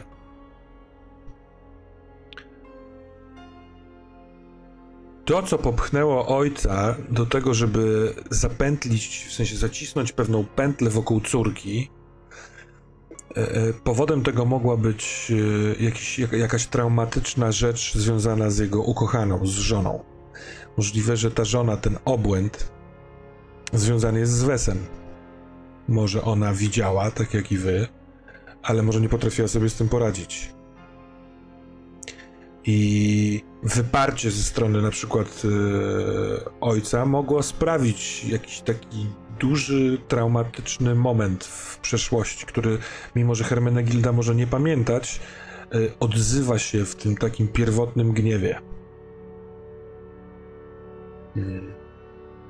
I ja trochę w takiej, w tej, myśląc to wszystko trochę szeptam, trochę mówię i słyszycie, że jakże, jak matka, która pozostawiła córkę, by nie chciała tego nawet zrobić, ale ona została tam sama. Przecież jeśli, jeśli ona jest widzącą, to jej matka też mogła nią być. Takie same oczy. Oczy widzących.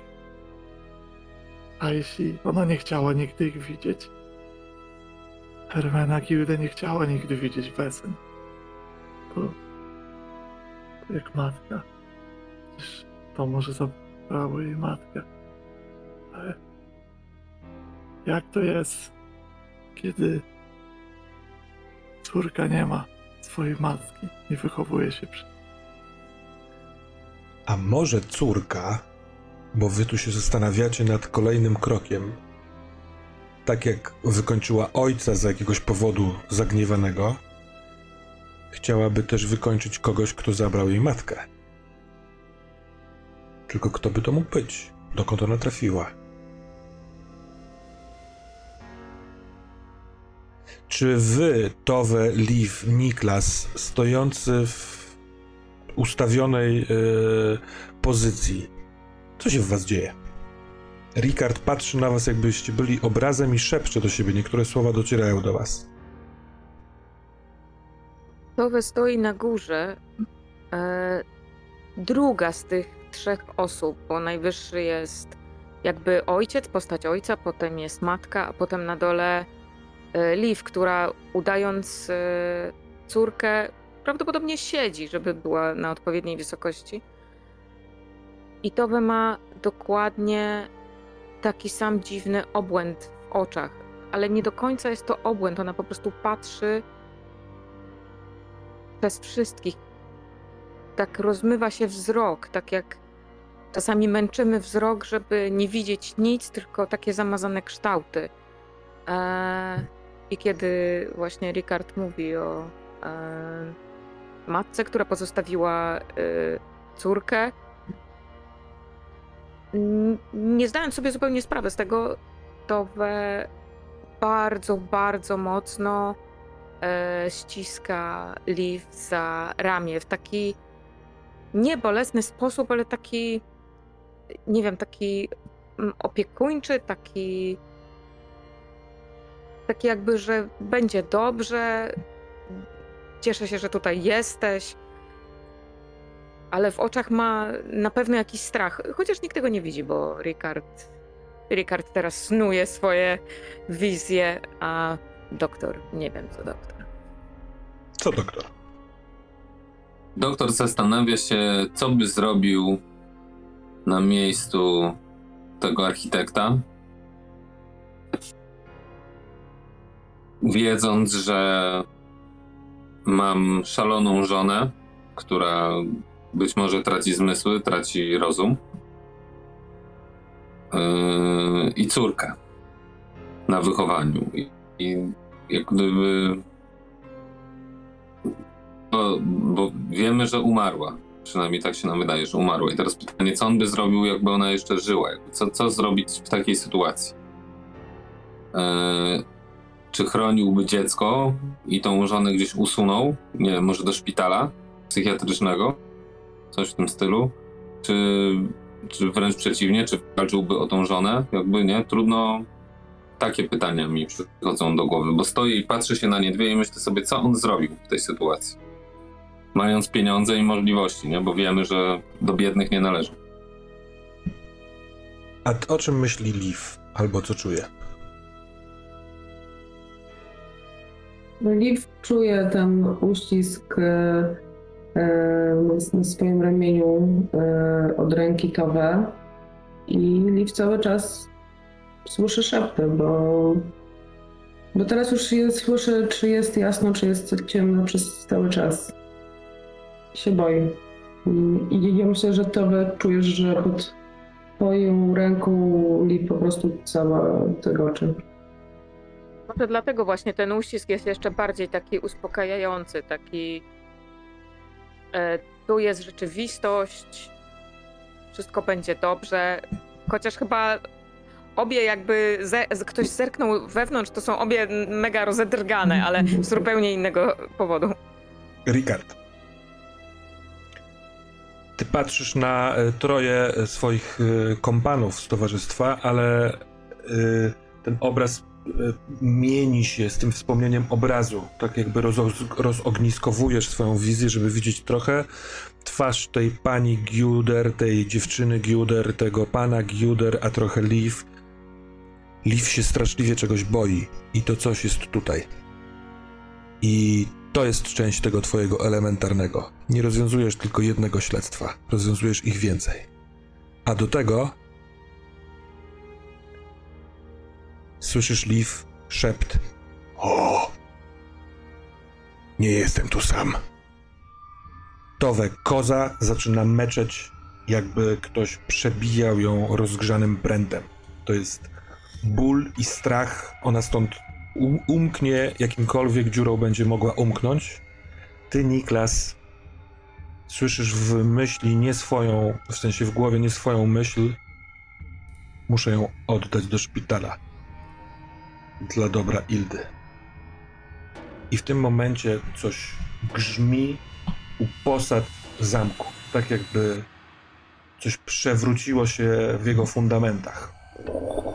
Trzęsą się obrazy na ścianach, trzęsą się szkła na półkach, cały ten budynek grzmi, a wy w pewien sposób się zaczynacie roztapiać. I to nie tak, jakby wasze ciała trafiła jakaś temperatura, tylko tak, jakbyście maskę, którą przyłożyliście na to, co się wam kiedyś wydarzyło, ona pod wpływem tego grzmotu zaczyna chcieć się skurczyć, chcieć się zdjąć. Ten grzmot, który jest w środku, ten czar, chce zdjąć maskę i żebyście teraz, patrząc sobie w oczy w tym czteroosobowym towarzystwie, w końcu powiedzieli, co się wydarzyło kiedyś. I jako, że jest to czar, to jeśli nie chcecie powiedzieć, co kiedyś zrobiliście, musicie zdać test. Chyba, że nie chcecie go zdawać. To jest test na logikę albo empatię, na samą cechę. Trochę tak, jakbyście się bronili przed strachem. Możecie to Ja rozsądkiem sobie pokonać albo y, uczuciami. To ja rzucam rozsądkiem. Ale stan odejmuje kostkę, nie? Stan, jeżeli rzucasz rozsądkiem, to tylko stan psychiczny. Tak. To tak, Bo ja- odejm, znaczy- odejmuje kostkę.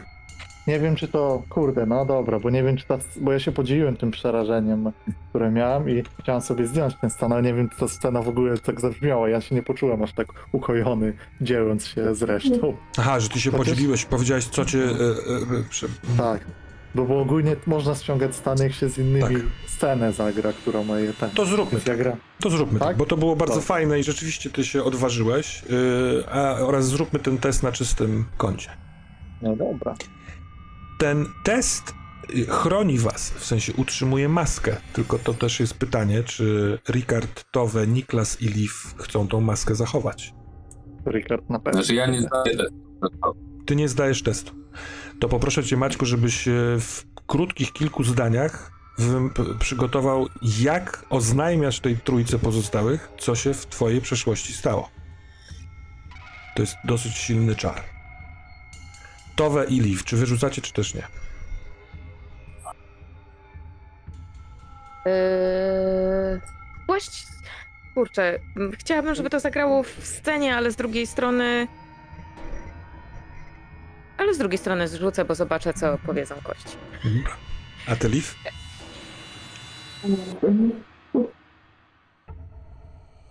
Rzucę, bo jak, naj, jak najdłużej będę się starała chyba jakby sama z tym walczyć. Mhm. I to, to jest na co? Na logikę? Albo na logikę, albo na empatię. Empatię. Po Ja prostu wyrzuciłem szóstkę, od razu zaspoileruję. Mhm. s- samo, y, y, samo, sam rzut na logikę, tak? Czyli Tak, tak, tylko tak, bez czysto. umiejętności. Mhm.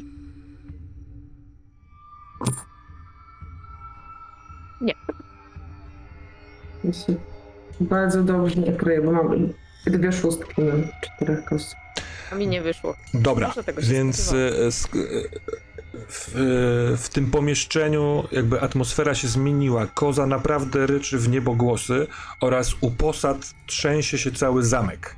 Ten e, twój e, szepczący głos Liv, on też to czuje. On nawet miał ekscytację łamaną na strach w tym, co wyszeptał ci w plecy. O, nie jestem tu sam. A wtedy Niklas, a zaraz po nim Towe, a właściwie się dzieje to jednocześnie. Co takiego mówią?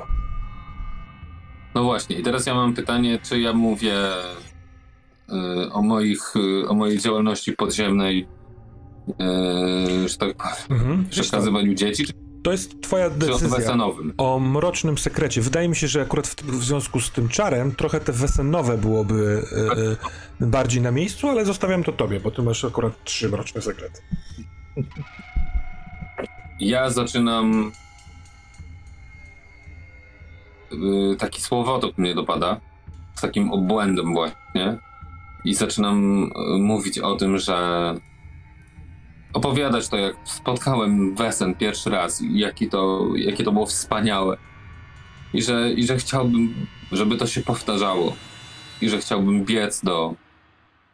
i połączyć się z, z, tą, z tymi magicznymi istotami.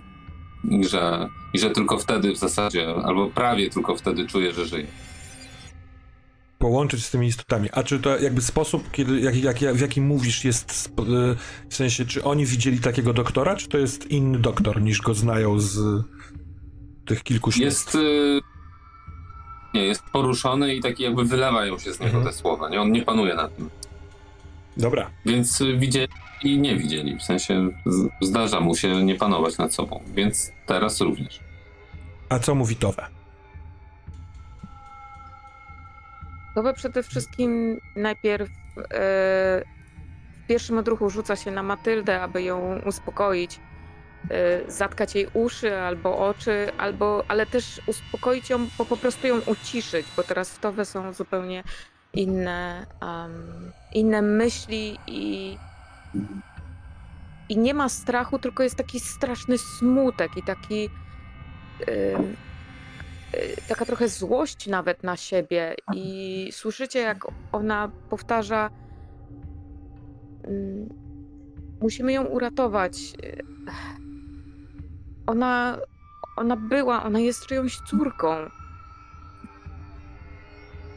Ona, ona jest czyjąś córką, tak samo jak, jak tamta dziewczyna, tak samo jak jak Indra, która utonęła w bagnie. Ona też była czyjąś córką ona była czyjąś córką, a Zabrałam jej ostatni, ostatni oddech. Widziałam, jak jej dusza uchodzi przez jej oczy. Musimy uratować to dziecko. Nie możemy pozwolić, żeby następne dziecko, aby rodzice tracili swoje dzieci. Nie, nie możemy, nie możemy na to pozwolić. I może trochę patrzy na Liv. Mhm. Myślę, że na detektywa nie patrzy, chyba zapomniała, wyparła, że on w ogóle tutaj jest, Ale padło imię. ale padło imię. Inry, tak? Inra? In Indra. Indra.